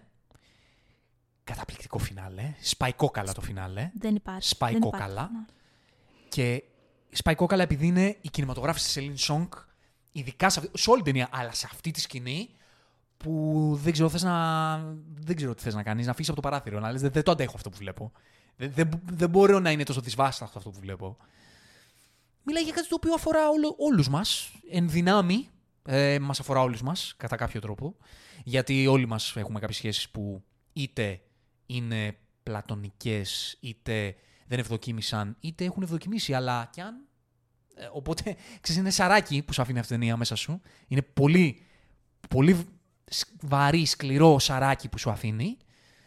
Είναι μια υπέροχη ταινία. Για όλους θα πω. Και αυτή η ταινία για όλους. Από αυτές τις ταινίες που αξίζει να δει κάποιος. Συναισθηματική, ρομαντική, όχι ρομαντική, δραματική, ανθρώπινη. Υπέροχη. Συμφωνώ Μπράβο, με όλα Celine όσα Song. είπες. Μπρα- Μπράβο, Συμφωνώ Celine με όλα. Song. Να δούμε και άλλα πράγματα από τη Celine Song. Κατα, καταπληκτική, καταπληκτική. Θα αναφερθώ περαιτέρω Ναι, ναι, αναμένω. σε λίγο. Πέντε δικό σου. Λοιπόν, πέντε δικό μου. Έχω το Killers of the Flower Moon. Μμμ, το έχω ψηλά. Το ξέρω, Μόνο το αυτό έχεις θα πω. ψηλά. Το φαντάστηκα, το έχεις Το έχω ψηλά. πιο πάνω. Ναι. Ε, Επίσης είναι μια ταινία για την οποία έχουμε μιλήσει. Δεν έχει νόημα να, να μιλήσουμε τώρα Λέξη δεν θα πω, για, εσύ την, πες ό,τι για θες. την ιστορία. Κοίτα, υπάρχουν πάρα πολλοί λόγοι για τους οποίους ε, υποσυνείδητα θεωρώ ότι την έβαλα αρκετά ψηλά. Δεν την έβαλα αρκετά ψηλά. Να σου πω την αλήθεια, δεν ξέρω γιατί. Βγήκε πάρα πολύ ενστικτοδό να την βάλω ακριβώς στη μέση Αυτό είναι το ωραίο. της, Το ενστικτοδός ε, είναι το ωραίο. της λίστας Αυτό μου. λέει πράγματα για σένα. Όντως, αλήθεια είναι αυτό, γιατί ξέρεις, προσπαθούσα να σκεφτώ. Έχω πάρει πολλά πράγματα από αυτή την ταινία. Μου έδωσε πάρα πολύ συνέστημα. Μου έδωσε μηνύματα και πληροφορίες για τους ανθρώπους της συγκεκριμένης ταινίας, για την ιστορία, για τα βάσανα που έχουν περάσει. Ε, άρα, ξέρεις, με τον τρόπο τους με έκανε να νιώσω πάρα πολλά πράγματα. Απ' την άλλη, δεν ξέρω τι είναι αυτό που με κράτησε έτσι ώστε να μην τη βάλω πιο ψηλά. Ίσως, ξέρεις, να πήρα πράγματα, αλλά όχι τόσα σε σημείο που να να μου χάραξαν κάτι μέσα μου. Μμ. Όμως, αυτό δεν αναιρεί το γεγονός ότι εντυπωσιαστικά απίστευτα πάνω απ' όλα, ούτε καν από τη σκηνοθεσία, αλλά από τις ερμηνείες στη συγκεκριμένη ταινία. Ε, με συγκλώνησαν. Οι ερμηνείες θεωρώ ήταν το καλύτερο πράγμα για μένα. Αυτό το οποίο ε, με κράτησε και αυτές τις τρεις ώρες. Ε, αλλά και πάνω απ' όλα αυτό που με έφερε στη διαδικασία να ψάξω για αυτούς τους ανθρώπους, να ψάξω για αυτή την ιστορία και για πόσες άλλες αντίστοιχες ιστορίες που απλά ε, δεν είχαν το φως να τις μάθει ο κόσμος και δεν μαθεύτηκαν ποτέ, δεν βγήκαν ποτέ έξω. Ε, θεωρώ καταπληκτικό το, γεγονό, το γεγονός ότι επέλεξε μια τέτοια ιστορία ο Σκορτσέζε και την έφερε, ε, την έφερε στις οθόνες και το γεγονός ότι έκανε επίσης τόσο τρομερή επιτυχία είναι μια τρομερή επιτυχία του σινεμά. Δεν λέω λέξη, προσυπογράφω. Και πάω στο νούμερο 4 το δικό μου. Across the Spider-Verse. Το έχω πιο ψηλά. Ναι, το φαντάζομαι. Ε, θα μπορούσε να είναι πιο ψηλά. Ε, ήτανε... Ε, δε- Παίχτηκε Ε, μάχη έδω- μέσα μου Έδωσες, σε αυτές έδωσες, τις θέσεις. έδωσες μάγια. το Across the Spider-Verse είναι μια από τις καλύτερες περιοχές ταινίες ever. Θα Αναμφίβολα. ξεκινήσουμε από εκεί δηλαδή. Ε, και μόνο ότι το έχω στο ίδιο είδος πάνω από το Guardians of the Galaxy, εγώ, Έχεις δίκιο. λέει το πόσο ψηλά τη βάζω. Δεν υπάρχει αυτή η ταινία, είναι σπουδαία ταινία. Είναι σπουδαία ταινία οπτικά, πάει το animation σε άλλο επίπεδο. Η καλλιτεχνικότητά της για το είδος της είναι... δεν- Δεν έχει ξαναγίνει, νομίζω. Τόση καλλιτεχνικότητα σε μια υπερηρωτική ταινία, δεν ξέρω που έχω δει ξανά. Πο, πόσες φορές έχω δει. Ελάχιστες. Μετρούνται στα δάκτυλα του ενός χεριού και αν. Ε, λειτουργεί απίστευτα σαν υπερηρωτική ταινία. Απίστευτα στο είδος της. Εκτοξεύει το είδος. Διδάσκει multiverse. Τι σημαίνει multiverse. Διδάσκει το πώς σκιαγραφώ έναν ήρωα. Την ιδέα γύρω από έναν ήρωα. Πώς είναι ο, ο Spider-Man. Ε, η ομορφιά του animation και σε καλλιτεχνικό επίπεδο και σε ε, επίπεδο αδρεναλίνης και σε επίπεδο συναισθήματος είναι τερματισμένο και έχει και σενάριο το οποίο είναι καταπληκτικό μέσα σε όλα αυτά αυτή η ταινία. Καταπληκτικό. Και βγάζει 100% νόημα και σαν character study και σαν υπερηρωική φασούλα να περνάμε ωραία. Με plot twists και ιστορίες. Είναι τα πάντα αυτή η ταινία. Είναι τα πάντα αυτή η ταινία. Ό,τι θέλει να δει κανείς στο υπερηρωικό είδος και θα ήθελε να δει και δεν φανταζόταν ότι θα δει και επιζητά, όλα αυτά μαζί είναι το Across the Spider-Verse. Και παρόλα αυτά το έχω στο 4, δηλαδή φαντάσου.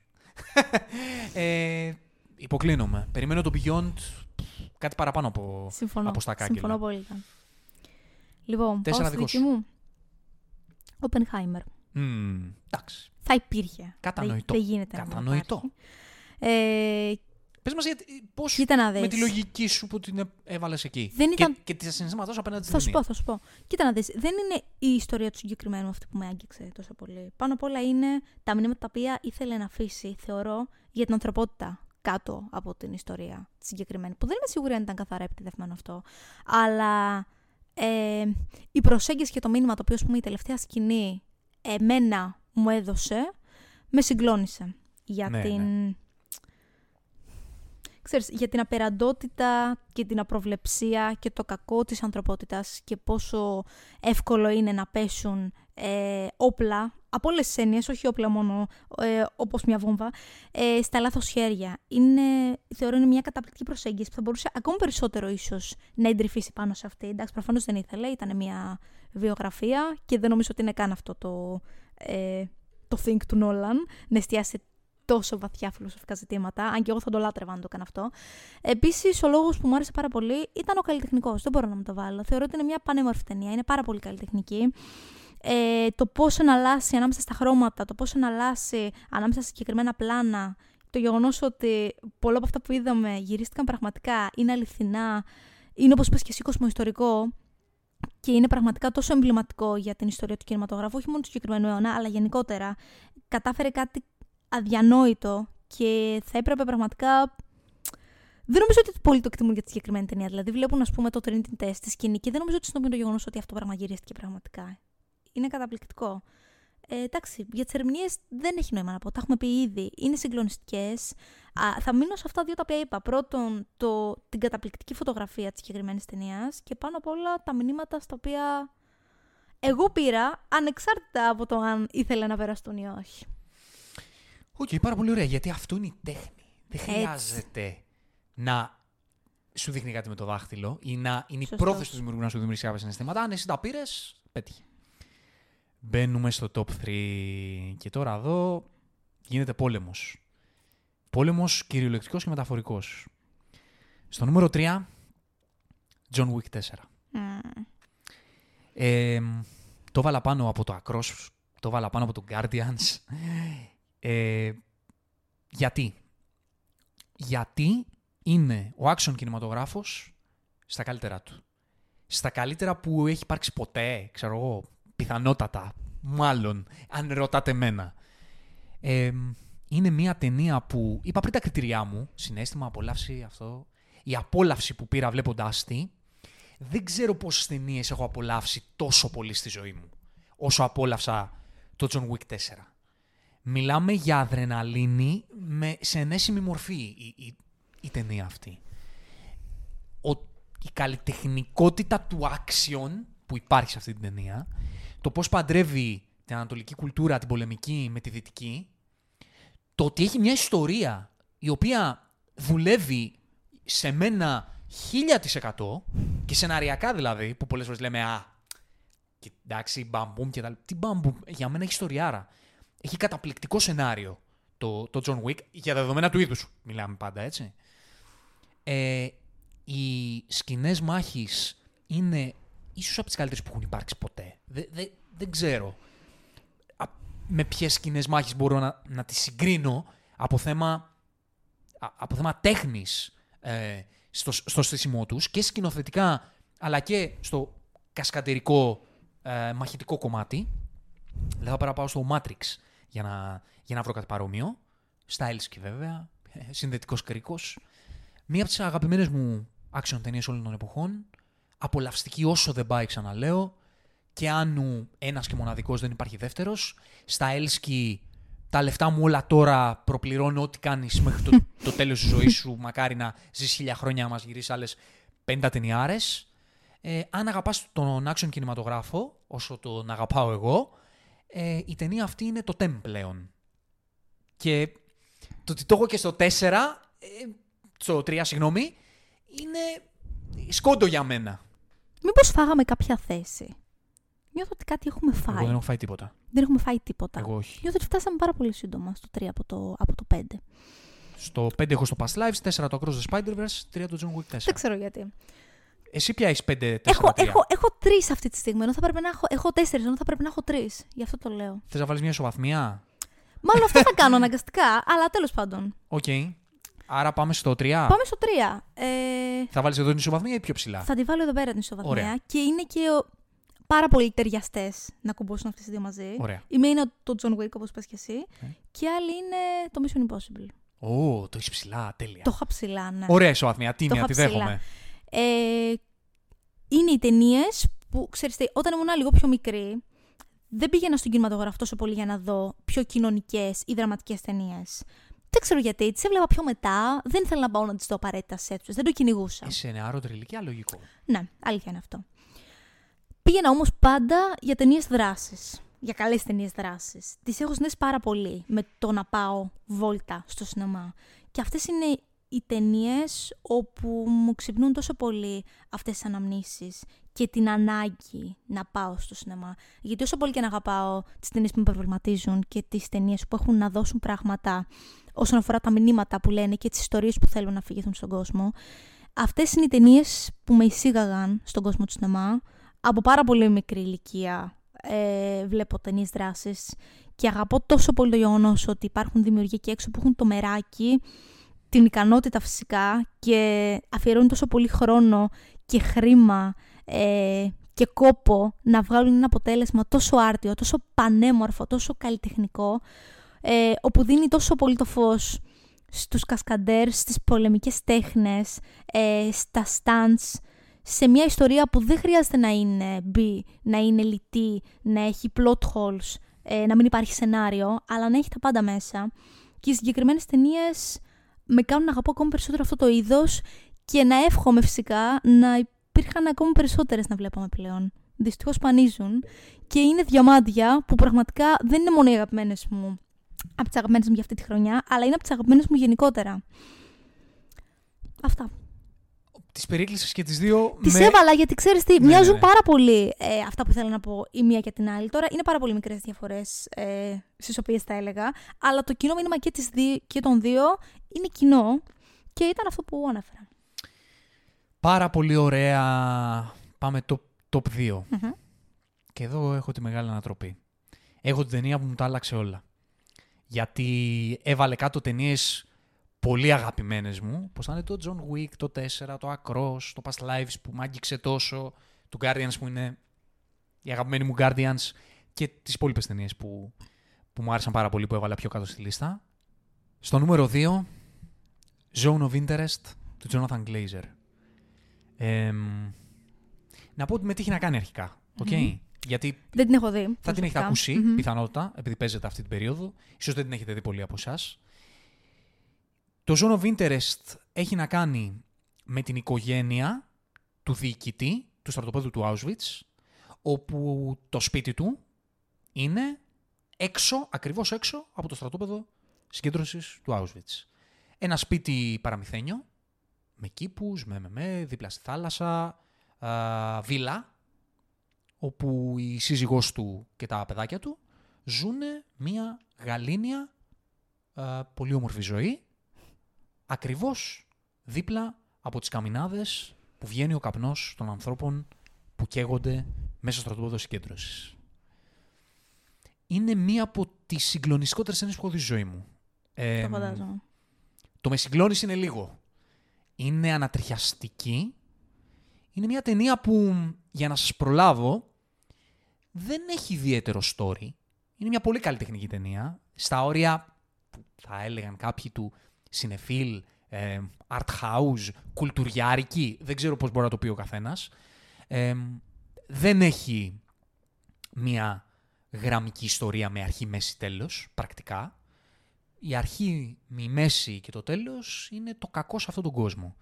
Το οποίο μπορεί να υπάρχει και καλυμμένο ε, δίπλα μας, με όλα τα στολίδια του τα οποία είναι κοινά με τα στολίδια τα δικά μας, με μια ζωή σαν τη δική μας, όμως πάντα αυτό που δεν μπορεί να κρυφτεί από αυτή τη ζωή είναι οι καμινάδες που ξερνάνε σκοτάδι και θάνατο, οι οποίες βασιλεύουν ακριβώς από πάνω από το κεφάλι τους.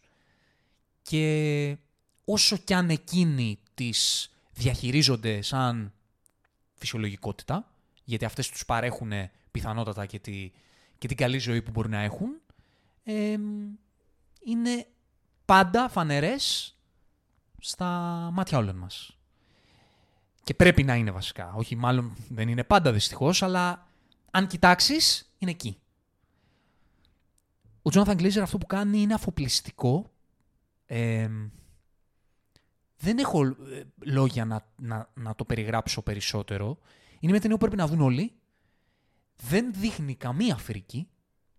Δεν δείχνει σκηνοθετικά, δεν προσπαθεί να εξυψώσει τίποτα. Και αυτό το, το πράγμα είναι που εμένα με συγκλώνησε. Σαν ένας άνθρωπος που μου αρέσει να, να ανακαλύπτω σκηνοθετικές δουλειές και διαφορετικές οπτικές πάνω σε πράγματα. Αυτό που κάνει εδώ ο Τζόναθαν Γκλέιζερ δεν είναι ο πάρτο. Είναι δες απλές καθημερινές εικόνες αυτής της οικογένειας που χωρίς εγώ να χρειαστεί σκηνοθετικά να ξυπνήσω τίποτα, με αυτά τα σταθερά κάδρα, τα οποία είναι πανέμορφα, είναι τύπου Wes Anderson ομορφιάς, mm. κάδρα ε, αρμονία και γεωμετρία στα πλάνα του, σταθερά και όσα συμβαίνουν είναι απλά η πραγματικότητα. Αν εξαιρέσεις κάποιες, κάποια cuts ή κάποιες συγκεκριμένες στιγμές που βλέπεις απλά ένα μαύρο και ήχους από πίσω, του πώς δένει το, το γέλιο των παιδιών των δικών του που περνάνε καλά με τις κραυγές από το στρατόπεδο συγκέντρωση και αυτά τα πράγματα, οι δύο ήχοι να ενώνονται. Πολλές φορές να ακούς κραυγές από τα να ακούς κραυγές και να λες αυτό τώρα τι είναι από το στρατόπεδο ή είναι από τα παιδιά του; Και τελικά είναι το παιδί του που παίζει. Αλλά ταυτόχρονα μετά από λίγο είναι μια κραυγή που δεν είναι από το παιδί του. Και οι άνθρωποι αυτοί ζουν μια φυσιολογική ζωή.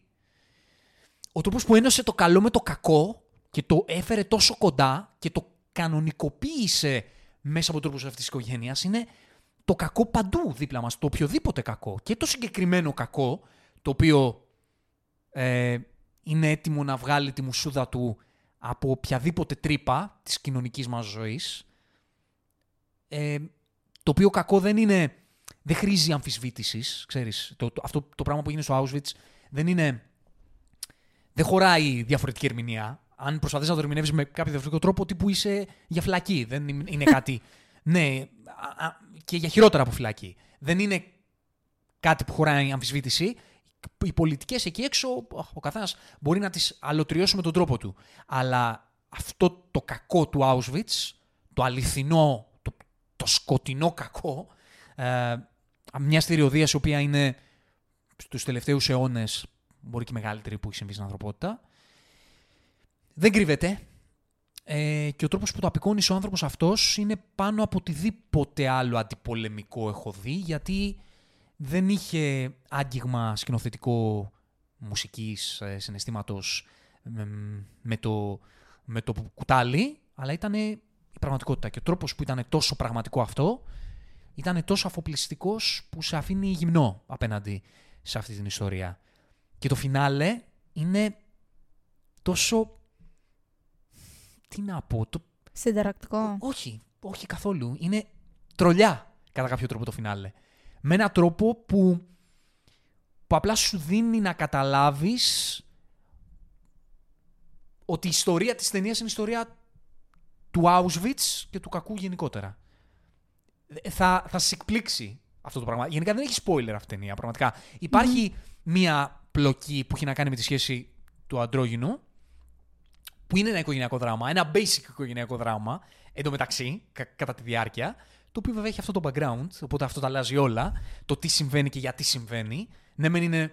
Αχ, ψιλοτσακώνονται, ψηλό δεν τα βρίσκουν, έχει ο καθένας τα δικά του. Ε, αλλά όταν υπάρχει αυτό το background, πολλά πράγματα εξηγούνται. Και το φινάλε, που είναι το μόνο ας πούμε spoiler, το οποίο δεν είναι spoiler, δεν είναι κάποιο γεγονός, είναι το τι επιλέγει να δείξει στην τελευταία του σκηνή ο Glazer. Το οποίο αυτό που δείχνει, ναι, μεν είναι.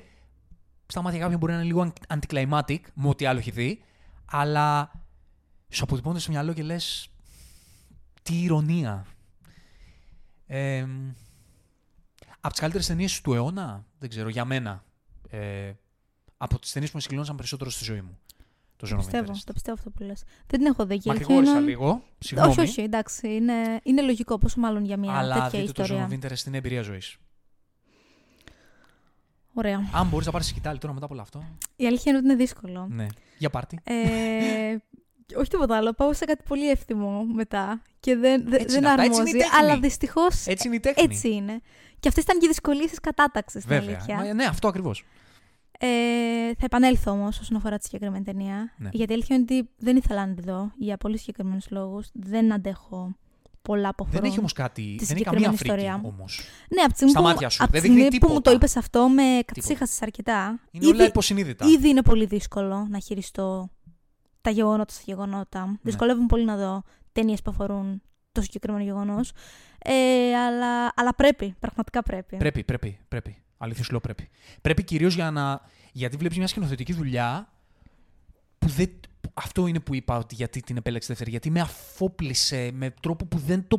Δεν θα το φανταζόμουν αυτό το τρόπο προσέγγισης αυτής της ιστορίας του Auschwitz. Έχουμε δει, και αν έχουμε δει πολεμικέ ταινίες. Ου, άπειρες, Και φρίκες και άπειρες. κλάματα και, και, και. Αυτή η προσέγγιση που σου ανοίγει ένα κόσμο, άλλο κόσμο καλλιτεχνικά. Λες, ρε φίλε, τι έκανε. Γενικά ο Απίστευτο. Jonathan Glazer. Ε, ε, πολλοί ίσως έχετε δει το Under the Skin με τη Scarlett Johansson. Όταν είχα δει εγώ αυτή την ταινία, δεν μου πολύ άρεσε. Λίγο δεν την κατάλαβα. Θέλω πολύ να την ξαναδώ τώρα μετά το Zone of Interest. Μήπως. Δεν την έχω δει όταν είχε πρωτοβγεί, πριν μια δεκαετία δηλαδή. Μετά από 10 χρόνια ξανακάνει ταινία. Ο Jonathan Glazer. Wow. Άγγλος ε, δημιουργός. και θέλω να την ξαναδώ, μήπως. Οι προσλαμβάνουσες μου έχουν αλλάξει και λίγο κάπως το πιάσω διαφορετικά. Ναι. Πάμε στο δεύτερο το δικό σου, γιατί. Είναι το Spider-Verse. Τι ωραίο το Spider-Man, ε! είναι, wow! είναι λίγο anticlimactic πλέον να μιλήσω γι' αυτό. Ε, αλλά θα το κάνω. Μπες στο ρόλο, μπες στο ρόλο. Θα πω στο ρόλο, θα πω στο ρόλο. Εντάξει, ε, τα έχουμε πει. Τα πες κι εσύ. Συμφωνώ απόλυτα όπως σου είπα με όλα όσα ανέφερες ήδη. Είναι από τις αγαπημένες μου υπερηρωικές ταινίες, αναμφίβολα. Από τις αγαπημένες μου animation ever. Δεν μπορώ καν να τη βάλω... μερι- Ξέρεις, μπο- μπορείς να τη βάλεις στην κατηγορία animation δεδομένου ότι είναι από τα πιο όμορφα πράγματα και από τα πιο ε, α- ακομπλεξάριστα και χωρίς κανένα δεσμό ε, καλλιτεχνικά και σχεδιαστικά πράγματα που έχω δει ποτέ μου. Αλλά απ' την άλλη, ξεχνάς ότι είναι animation. Δηλαδή, καταφέρνει με έναν τρόπο να σου δένει τόσο ρεαλιστικά και όμορφα την ιστορία που ξεχνάς ότι πρόκειται για κάτι τόσο ανάλαφρο που είναι σχέδιο. Είναι μια καταπληκτική ιστορία. Ε, πέρασα τόσο ωραία στην αίθουσα. Είναι από τις πιο καλλιτεχνικές και όμορφες δουλειές που έχω δει. Και όπως πες και εσύ, ανυπομονώ πραγματικά για το δεύτερο μέρος. Ε, ξέρεις, γνωρίζαμε ήδη από πρώτα σχόλια που είχαμε βγει το γεγονός ότι έλεγαν είναι καλύτερο από την πρώτη. Αλλά δεν νομίζω ότι περιμέναμε τόσο πολύ να ξεπεράσει την πρώτη. Που ήταν ήδη πάρα πολύ δύσκολο. Γιατί ήδη λάτρευα την πρώτη. Mm-hmm. Από τις καλύτερες περιοχέ ταινίες ever, θα πεις. Ναι, θα το πω. Θα το πω όντως. Άρα πάω στην αγαπημένη μου ταινία. Πας, πας. Το δικό σου είναι το, το, το suspense. Εγώ. Drum έδωσα- rolls. Εγώ έδωσα ήδη με σποιλεράκι. Ποια ήταν η το δική έχω, μου. το έχω ψηλοσποιλεριάσει, το, το, το έχω πει και σε εκπομπή, δεν έχει αλλάξει η γνώμη μου ε, από τότε που είδα την ταινία. Αγαπημένη μου ταινία της χρονιάς, το νούμερο ένα μου, Killers of the Flower Moon, του Μάρτιν Σκορσέζε. Ε, υπάρχει μια ολόκληρη εκπομπή εκεί έξω. Δεν θα πω πολλά για την ιστορία, ούτε για, τη, για τους ε, υποκριτικές δουλειές, ούτε... Δεν υπάρχει λόγος να πω αυτό. Θα πω γιατί την έβαλα στην πρώτη θέση. Εκτός το ότι είναι μια σπουδαία δουλειά ενός σπουδαίου δημιουργού, πράγμα το οποίο δεν είναι δεδομένα. Δεν είναι δεδομένη αυτή η σπουδαίοι δημιουργοί να ε, παράγουν έργο ακόμα. Δεν είναι σπουδαίες δουλειές σαν το Killers of the Flower Moon. Ε, ο τρόπος που έβγαλε στο φως αυτή την ιστορία, το πώς, τι μορφές παίρνει η τέχνη και τι, τι αξία μπορεί να πάρει. Ε, εκτός ότι πέρασε καταπληκτικά. Ο χρόνος της εμένα δεν μου φάνηκε ε, ότι ήταν πολύς. Ούτε εμένα, καθόλου. Ε, β- θεωρώ σπουδαίο το character study που έγινε σε όλους τους χαρακτήρες. Σπουδαία σκηνικά, μ' άρεσε πάρα πολύ η ιστορία, μου λειτουργήσε πάρα πολύ ε, και οι σχέσεις τους και ατομικά οι, οι χαρακτήρες. Ε, εκτιμή- είμαι σε μια φάση που εκτιμώ πάρα πολύ αυτές τις μεγάλες big budget δουλειές οι οποίες έχουν τέτοια, τέτοια διαχείριση. Δηλαδή, πήρε 200 εκατομμύρια ο Σκορσέζε για να κάνει αυτή τη δουλειά και τα χρησιμοποίησε όχι για να κάνει κάτι blockbusterικό, μυστήριο κτλ. Ενώ αυτό σχεδίαζε να κάνει, αλλά είπε στην πορεία όχι. Ε, αλλού είναι η ιστορία. Η ιστορία δεν είναι στο ποιος το κάνει το έγκλημα. Η ιστορία είναι στο πα- πάμε να, να α, σκάψουμε τους χαρακτήρες αυτούς που έκαναν το έγκλημα για να καταλάβουμε γιατί το έκαναν. Και πόσο γκρίζες είναι οι γραμμές πολλές φορές στις σχέσεις τους και στις προθέσεις τους και στις πράξεις τους.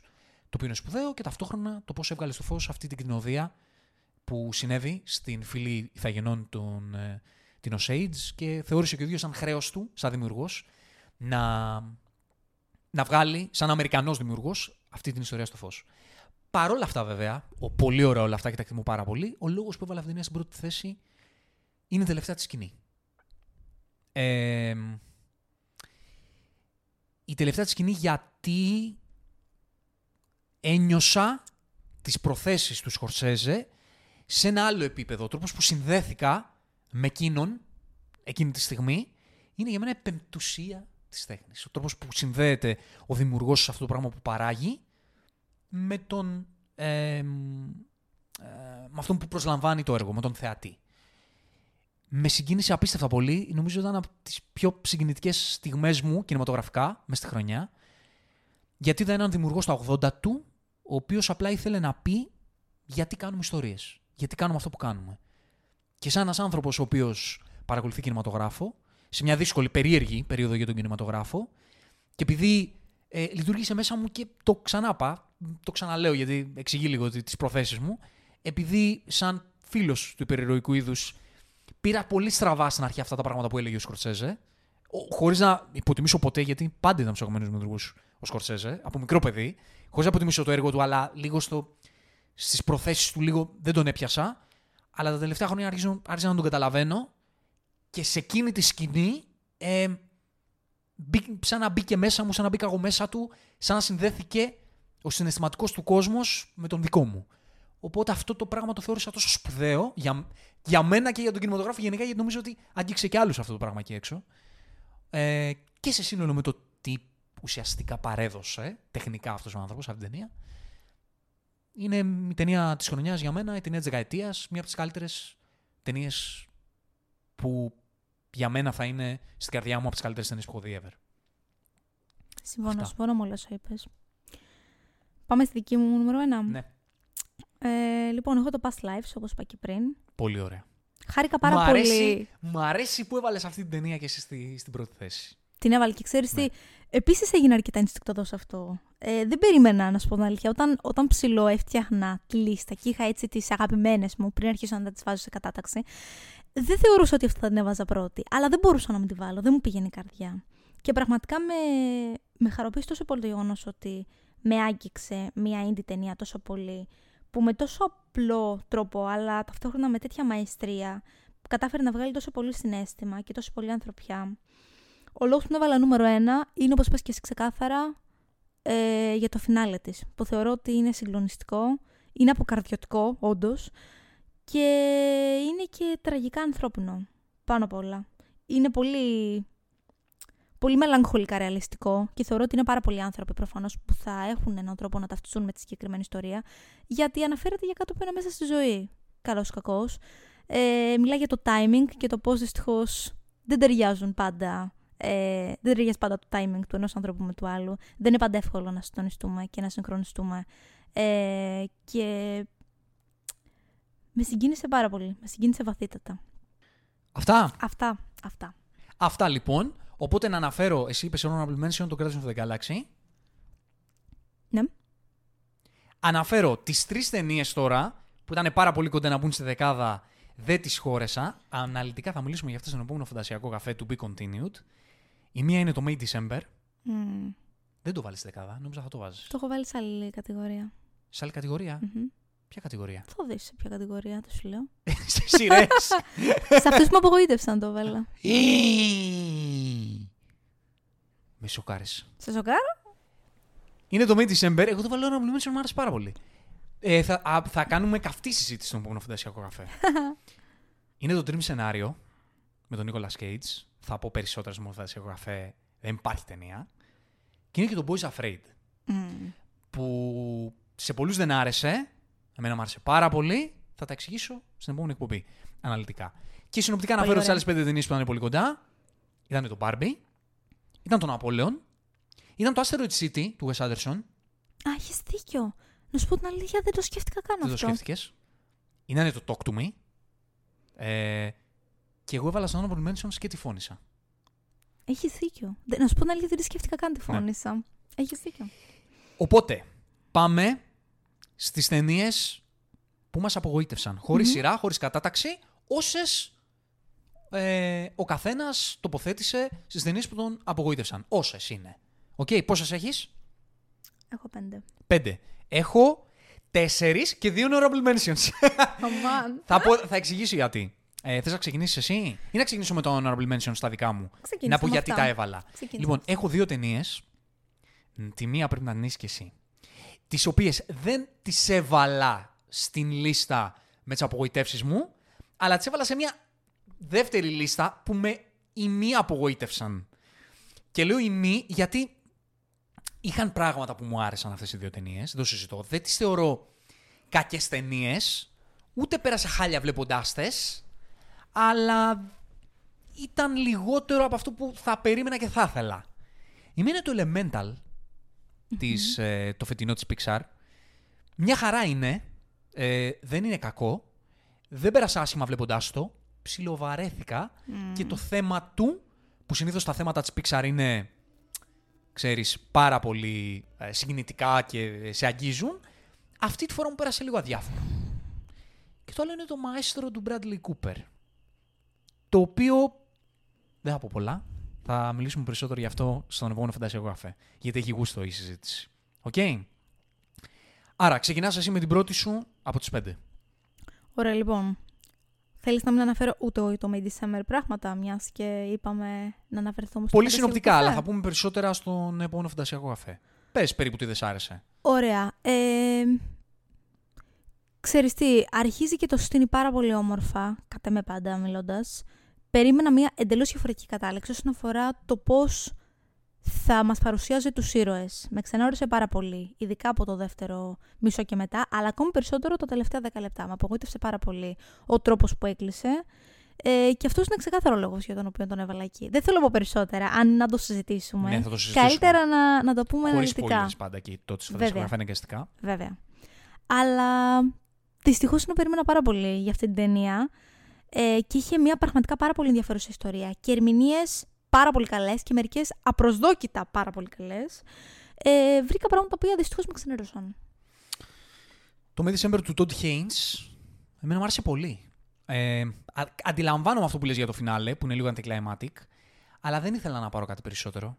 Μου λειτουργήσε αυτό το φινάλε. Έβγαλες νόημα δηλαδή, Ε, εσύ; Νόημα. Με το ταξίδι συγκεκριμένων ονειρών. Κατάλαβες αν μερικά πράγματα Ναι. παρουσιάστηκαν έτσι όπως ήταν να παρουσιαστούν ή όχι; Δεν την καταλαβαίνω πολύ την ερώτησή σου να σου πω. Είναι λίγο δύσκολο χωρίς spoilers, αλλά. Είναι όντως, δεν πειράζει. Θα το μου συζητήσουμε έβγαλε λίγο νόημα καλύτερα. το θέμα. Εντάξει, δεν μιλάμε τώρα για κάτι Κατάλαβες. γενικός στο θέμα. Μα μου Μιλάμε έβγαλε για τις νόημα ιστορίες όμως. του Με καθενός. τον τρόπο που, α, που το θέμα αυτό αποτυπώθηκε, μου έκανε. Δεν περίμενα κάποιο φινάλε στις ιστορίες των χαρακτήρων. Δεν υπήρχε ουσιαστικό φινάλε και δεν μου χρειάστηκε να πω αυτό. Γιατί αυτό ακούω, το ακούω. που αυτό το θέμα με το οποίο καταπιάστηκε και ο τρόπος που το έκανε ο Χέινς μου λειτούργησε πολύ. Σεναριακά δηλαδή εγώ τη θαύμασα την ταινία αυτή. Και καλά οι ερμηνείες εξαιρετικές και οι τρεις. Ε, εμένα μου άρεσε. Καταλαβαίνω αυτό που λες βέβαια. Οκ. Ωραία, πολύ ωραία. Θα το συζητήσουμε και πιο, Ναι, ναι. πιο διεξοδικά. Από ποιο να ξεκινήσω. Λοιπόν, έχω τέσσερις ταινίες και οι τέσσερις είναι blockbuster τέτοιες. Μμμ. Ε, μ, να πω ότι σε απογοητεύσεις, disclaimer πάλι, ε, νομίζω ότι και οι δύο δεν είχαμε πολλές επιλογές, γιατί έχουμε ε, αναπτύξει αυτό το, ε, αυτή την ικανότητα του να μπορούμε να καταλάβουμε τι μας αρέσει και τι όχι. Σωστά. Οπότε, ε, πραγματικά, σίγουρα υπάρχουν και άλλες ταινίες εκεί έξω. Δηλαδή, πολλές ταινίες που διαβάζω στι λίστες άλλων, σαν μεγάλες απογοητεύσεις, που απλά δεν τις είδα γιατί το περίμενα. Οπότε δεν μπήκα σε διαδικασία να τις δω. Το Fast X τώρα να πω ότι θα ήταν Όχι, απογοήτευση, δεν όχι, θα όχι, το όχι, βλέπα όχι. ποτέ. Και εγώ το αν ίδιο. το βλέπα, σίγουρα δεν θα με απογοήτευε, γιατί σίγουρα θα περίμενα. Τι θα βλέπα, ας Ακριβώς, πούμε. ακριβώς. Καταλάβες. Έχεις δίκιο. Και πολλές άλλες τέτοιες ταινίες. Που επειδή είναι τόσες πολλές ταινίες και σειρές εκεί έξω, λίγο ξέρεις να διαλέγεις. Ακριβώς. Κάνεις μια επιλογή. Ναι. Αυτές οι τέσσερις που επέλεξα είναι ταινίες που περίμενα τουλάχιστον κάτι περισσότερο από αυτό που πήρα. Και θα ξεκινήσω με το Heart of Stone Wow. του Netflix με την Gal Gadot. Δεν το βάλα καν μέσα. Το Δεν το βάλες θεώρησα. καν. Ναι. Είχες προσδοκίες για αυτή την ταινία. Είχα προσδοκία να μου αρέσει 5 στα 10. Μου Οκ. άρεσε 0. Άρα απογοητεύτηκα που δεν ήταν. Δεν βλεπόταν. Αξιοπρεπές. Την έβγαλα. Γιατί ας πούμε τη μέρα που την έβαλα, λέω Α, α δω blockbusterάκι είναι flixιακό. Α, α, περάσει ένα δύο ώρο. Φασούλα. Γούσταρα κάτι τέτοιο να δω εκείνη τη μία, ένα ελαφρό. Θα περάσει λίγο ώρα. Πόσο κακό να είναι. Το έβγαλα στα 30 λεπτά. Να μου πεις, είναι δίκαιο να βάζεις μια ταινία που δεν την έχεις ολοκληρώσει; Κοίτα, και εγώ Παιδιά, που δεν τε- θα άντεχα. Και εγώ που την Να τη τελείωσα, δω. σου λέω ότι δεν την έβαλα γιατί θεώρησα τόσο κακή. Που δεν αξίζει καν να την βάλει σε αυτή την κατηγορία. Ναι, οκ. Άρα σου λέω ότι δικαιώνεσαι. Που δεν έχασες άλλη μια Ναι. μισή ώρα από τη ζωή σου. την έβαλα ε, στη λίστα, ξαναλέω γι' αυτό, γιατί περίμενα τουλάχιστον να βλέπετε. Και με απογοήτευσε πάρα πολύ, είναι, υπάρχει ένα άλλο επίπεδο στην επιλογή μου. Δεν μπορώ να δεχτώ αυτές τις action ταινίες πλέον στις μέρες μας. Δεν μπορώ να τις δεχτώ. Δεν μπορώ να δεχτώ ότι υπάρχουν αυτές τις ταινίες εκεί έξω. Και δυστυχώς να ξέρεις την πλειοψηφία των πλατφορμών ναι, πλέον. μα, αυτό. Όχι μόνο των Έχω πλατφορμών, κι άλλη ακόμη και τέτοια στη κανονικά. λίστα. Συνέχισε. Λοιπόν, ε, θέλεις να πάμε από τις πιο minor απογοητεύσεις Όπως θες. στις μεγάλες; Όπως θες κάτω. Γιατί έτσι κι αλλιώς δεν είπαμε. Δεν θα βάλουμε κατάταξη εδώ. Ωραία. Θα μιλήσω για το μαέστρο, λοιπόν. Μμμ. Αναλυτικά θα τα πούμε στο επόμενο θεσσιακό καφέ. Γιατί Όντως. γι' αυτό χωράει πολύ κουβέντα. Όντως, όντως. Αλλά πες μια εικόνα. Πολύ συνοπτικά. Όπως ε, έχουν γράψει ήδη πάρα πολύ, έχει πάρα πολλά καλά η συγκεκριμένη ταινία. Έχει. Για κανένα λόγο δεν θέλω να τη βάλω ε, σε κατηγορία άλλων ταινιών όπου δεν είχα να βρω τίποτα θετικό. Είναι οπτικά πανέμορφη, είναι πάρα πολύ καλλιτεχνική. Οι ερμηνείες των δύο πρωταγωνιστών είναι εξαιρετικές. Έχουν κάνει πραγματικά καταπληκτική δουλειά.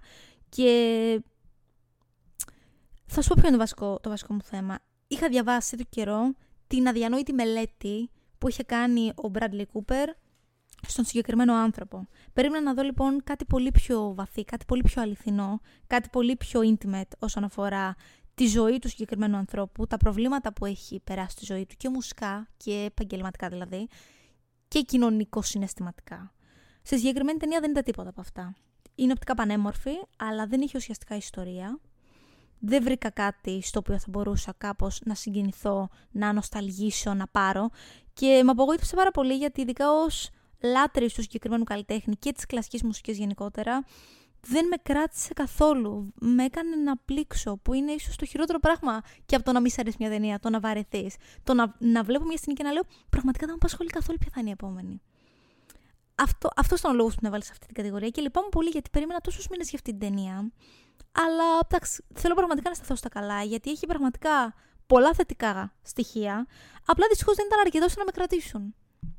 Σε νιώθω. Ε, εμένα μου έβγαλε ο Μπράντλι ότι είναι ικανός σκηνοθέτης. Είναι, είναι αναμφίβολο. Αλλά υπήρχαν πολύ ωραίες στιγμές σε αυτή την ταινία. Πραγματικά πολύ ωραίες στιγμές. Αλλά το χάσε στο, στον προσανατολισμό. Θεωρώ. Δεν... Είναι αυτό που λέμε άνηση ταινία. Να, Ε, να. δε- δεν, δεν ήξερε πώς να το πιάσει. Δεν ήξερε πώς να το προσεγγίσει. Αυτές οι οσκαρικές βιογραφίες είναι ε, καταδικασμένες να αποτύχουν στην ουσία τους. Γιατί υπάρχουν οικογένειες από πίσω, υπάρχουν αυτά, δεν θέλουν να είναι αλλιώς, δεν θέλουν να, να σκάψουν και πολύ κάποια πράγματα. Δυστυχώς να. Αυτό. Σε καταλαβαίνω. Δεν το έβαλα στη λίστα των απογοητεύσεων, το έβαλα στον, στον ημί απογοητεύσεων, γιατί υπάρχουν πράγματα που όντως μου άρεσαν πολύ σε αυτήν την ταινία. Πάω εγώ. Πας. Θα πάω με τη δεύτερη τέτοιου τύπου ταινία. Το Ghosted. Πω, πω, δεν έβαλα καν τέτοιες ταινίες. Δεν έβαλες καν, ε; Ναι, ναι, ναι. Δεν πήγα καν στις ταινίες δηλαδή που μόνο βρήκα κακά πράγματα να πω. Πήγα σε αυτές που ξέρεις. Με, εξ- με απογοήτευσαν. Ρε. Με απογοήτευσαν κυριολεκτικά, όχι με έκαναν να, να μην αντέχω. ε σωστή είναι η λογική σου. 100%. Καταλαβαίνεις. Εμένα, εγώ απλά ξέρεις γιατί σε έβαλα αυτές τις δύο συγκεκριμένα; Γιατί ε, δεν μπορώ να δεχτώ ότι υπάρχουν τέτοιες action ταινίες. Επειδή πονάω το είδος. Μμμ.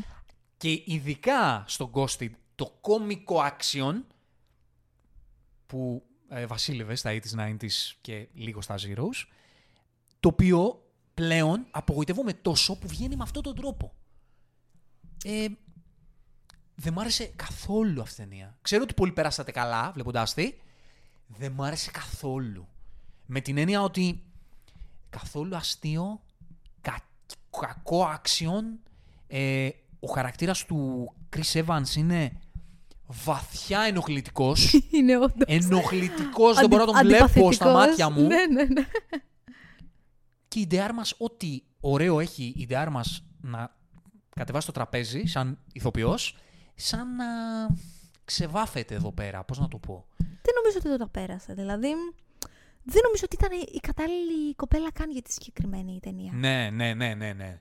Ισχύει αυτό που Και λες. επίσης ξέρεις τι κακό είχε η συγκεκριμένη ταινία. Το γεγονός ότι βασίστηκε πάρα πολύ, ρε παιδί μου, στα κάμεο. Που έχει γίνει μόδα αυτό το πράγμα. Πες το κι αυτό. Πες το κι αυτό. Μεγάλη αλήθεια. Δυστυχώς να. Αυτό. Εσύ.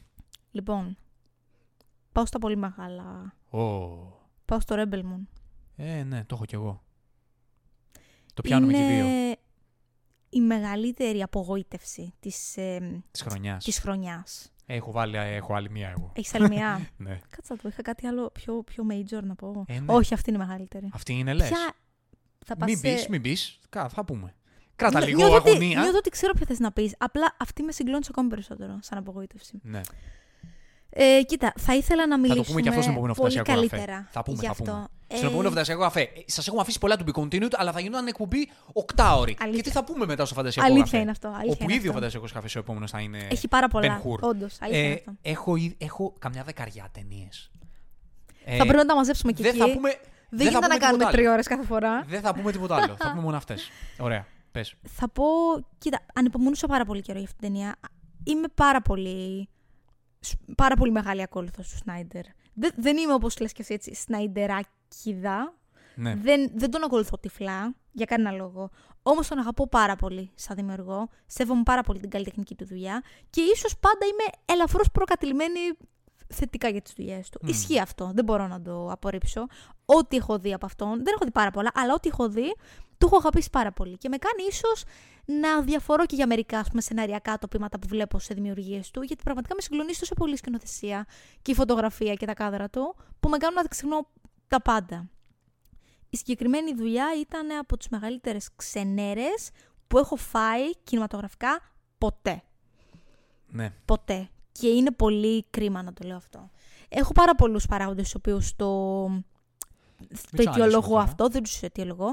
Θα μείνω στο γεγονός ότι ήταν μια κούφια ιστορία. Δεν ήταν αρχικά original ιστορία. Υπάρχει πάρα πολύ συγκεκριμένη ταινία, σειρά ταινιών βασικά, που έχει ακριβώς την ίδια ιστορία. Δεν υπάρχει κανένα κομμάτι originality, χωρίς όμως να είναι reboot ή franchise ή κάτι τέτοιο. Ε, δεν υπάρχει ουσιαστικό σενάριο, δεν υπάρχει ιστορία, δεν μπορείς να ταυτιστείς με κανένα από τους ήρωες. Καταντάει κουραστικό, υπάρχουν ε, υπερβολικά slow υπερβολικά με κουράζουν πάρα πολύ τα slow και τα εφέ τα οποία θέλει να δείξει, στα οποία μερικές φορές πετυχαίνουν, αλλά τις περισσότερες όχι. Και δυστυχώς η καταπληκτική φωτογραφία του δεν μπορεί να σώσει αυτή την ταινία. Ναι, δεν μπορώ να πω και κάτι περισσότερο. Ε, απλά αυ- η διαφορά η δική μου είναι ότι περίμενα λιγότερο από σένα. με την έννοια ότι Είχες πιο μικρό εμένα μυαλό. δεν με ενθουσίασαν τα τρέιλερ γιατί έβλεπα ότι δεν υπάρχει ταυτότητα σε αυτό το πράγμα. Το οποίο είναι ένα από τα θέματα της Όντως, ταινίας. είναι όντως. Μάλλον το μικρότερο από τα προβλήματά της. Αλήθεια είναι αυτό. αλλά έβλεπα ότι δεν υπάρχει κάτι να με τραβήξει, ρε παιδί μου. Πώς ήταν το τρέιλερ του Dune. Όταν είχε πρώτο Σωστά, βγει. σωστά. Λες αυτό το πράγμα έχει μια ταυτότητα. Καλή, κακή, σ' αρέσει, δεν σ' αρέσει. Έχει Είναι μια κάτι, είναι συγκεκριμένο. συγκεκριμένη ταυτότητα αυτό το πράγμα. Έχεις δίκιο. Αυτό που έβλεπα το Rebel Moon δεν μου έβγαλε κάτι. Ε, Έχεις δίκιο. Το πρόβλημα ήταν η απογοήτευσή μου ήταν ότι δεν λειτουργούσαν βασικά πράγματα. Βασικά πράγματα δεν λειτουργούσαν. Ε, ήταν ό,τι πιο, η η πιο κακιά μορφή του Netflix που έχω δει. Δηλαδή τα προβλήματα που έχει ακόμη και το Heart of Stone τα έχει και εδώ. ναι. Και αυτό είναι ανε... μου φαίνεται ανεπίτρεπτο για ένα τόσο μεγάλο μέγεθος παραγωγής, για αυτό το δημιουργό, για το hype που είχε δημιουργήσει. Με απογοήτευσε πάρα πολύ η συγκεκριμένη ταινία. Και να πω και ένα άλλο μου πολύ μεγάλο πρόβλημα με την ταινία. Να πες το. Πολύ μεγάλο πρόβλημα. Το καταθέτω εδώ και κρίντε με. Σοφία Μπουτέγια, πρωταγωνίστρια. Ε, θέλω να πω κάτι κακό γιατί δεν μ' άρεσε να λέω τέτοια πράγματα, αλλά δεν θα πω ότι δεν είναι καλή ηθοποιός, γιατί θα ήθελα να τη δω κι αλλού. Όχι, εγώ που την έχω δει, μια χαρά είναι. Και την έχω δει σε πολλά. Α, α, την έζησες και σε πολλά. Ναι, ρε, σε έχει παίξει σε πάρα πολλά. Αυτό εδώ μου φάνηκε πάρα πάρα πάρα πολύ κακή. Στο Atomic Blonde, στο Kingsman. Α, την έχεις δει σε ναι, πολλά. μωρέ, είναι ναι, ναι, πάρα ναι, πολύ ναι, γνωστή ναι. φυσιογνωμία. Ναι, Απλά, ναι, ναι. όντως, πιθανότατα δεν έχει υπάρξει Εντάξει, πρωταγωνίστρια. δεν, βασική. δεν, Δεν την- φταίει η κοπέλα. δεν έπεσε το εσύ. μάτι μου. Δεν φταίει η Ρε, εσύ, είναι, και, κοπέλα. είναι και κακή υποκριτικά πολύ. Εμένα δεν μου φαίνεται κακή Εμένα μου υποκριτικά. φάνηκε Δεν πολύ νομίζω ότι, κακή. είχε, Οκ. ότι μπορούσε να κάνει κάτι παραπάνω με αυτά που είχε. Βασικά πράγματα να κάνει καλύτερα. Εμένα μου φάνηκαν, ξέρεις, αυτά, τα, τα απλά τεχνικά, εκφράσεις απλές, που ήταν τύπου... Ε, με τις ατάκες Σαν που να τη τις κάνει έδωσαν. ένας τέχνης ηθοποιός. Να. Ήταν και οι ατάκες κριτσιά σκληρή. Δεν Συγγνώμη τη στους βοήθησε. ε, Snyder fans, αν σας άρεσε, μακάρι να σας άρεσε για να περάσετε καλά, έτσι. Πραγματικά, πραγματικά μακάρι. Ναι. Πραγματικά μακάρι. Ε, οπότε εγώ τώρα, Πας, πας εσύ. η μεγαλύτερη μου απογοήτευση χρονιάς, η ταινία που συντάραξε τα θεμέλια της σχέσης μου με το MCU, είναι το Ant-Man. Ant-Man Quantumania. Είναι, η χειρότερη, είναι ό,τι χειρότερο έχει γίνει, κατά τη γνώμη τη δική μου πάντα, στο MCU. Τη θεωρώ καταστροφική. Καταστροφική. Ένα από τα μεγαλύτερα μπράβο που έχω πει στον εαυτό μου ήταν όταν ξανά άκουσα την εκπομπή που κάναμε για το Quantumania και λέω κοίτα να δεις πώς κρατιέται. κοίτα να δεις, έχει βγει από την αίθουσα μόλις και προσπαθεί να, να κάνει μια εκπομπή που να, ξέρεις, αυτούς που τους άρεσε να μην τους εξαγριώσει. Πω, πω, πω. Ε, αν με αφήσεις, θα πω πολύ άσχημα πράγματα για αυτή την ταινία. Είναι όλες οι παθογένειες του MCU, της νέας εποχής του MCU, σε αυτή την ταινία. Θεωρώ ότι είναι η ταινία η οποία και από πλευράς εμπορικής, που τα νούμερα της σαν νούμερα δεν ήταν κακά, απλά ήταν τόσο έξω από το projection του MCU, που άρχισαν να συνειδητοποιούν και εκείνοι ότι Κάτι πάει στραβά. κάτι δεν πάει καλά. Ήταν το πρώτο, ξέρεις, η πρώτη βόμβα στα θεμέλια του MCU. Και στη σχέση μου μαζί, μαζί του με το MCU ήταν μαχαίρι στην καρδιά. Γιατί μέχρι εκείνη την ταινία ήμουνα. Οκ, ήταν το Phase 4, είχε τα προβλήματά του. Υπήρχαν και πράγματα που μου άρεσαν εμένα στο Phase 4. Ήμουν από αυτούς που το No Way Home μου άρεσε. Δεν είχα ηθικό θέμα με το No Way Home, όπως άλλοι. Ε, κάτι Wa- ε, ε, Wakanda Forever που σε πολλούς δεν άρεσαν καθόλου. Εμένα δεν, μ' α- δεν με χάλασαν. Ούτε εμένα. Οπότε Εντάξει. έλεγα εντάξει, ρε παιδί μου, αν πας στο διάλογο το Phase 4 ήταν αυτό που ήταν, πάμε ένα Phase 5 να το ξαναπιάσουμε. Και όταν η πρώτη ταινία είναι αυτή, λέω. Ε, να σου πω Χαμένες κάτι. οι ελπίδες. Όχι, να σου πω κάτι. Πλέον το MCU πρέπει λίγο να αλλάξω λίγο τη σχέση μου μαζί του. Μμμ. Γιατί ε, δεν με εκφράζει και τόσο πολύ.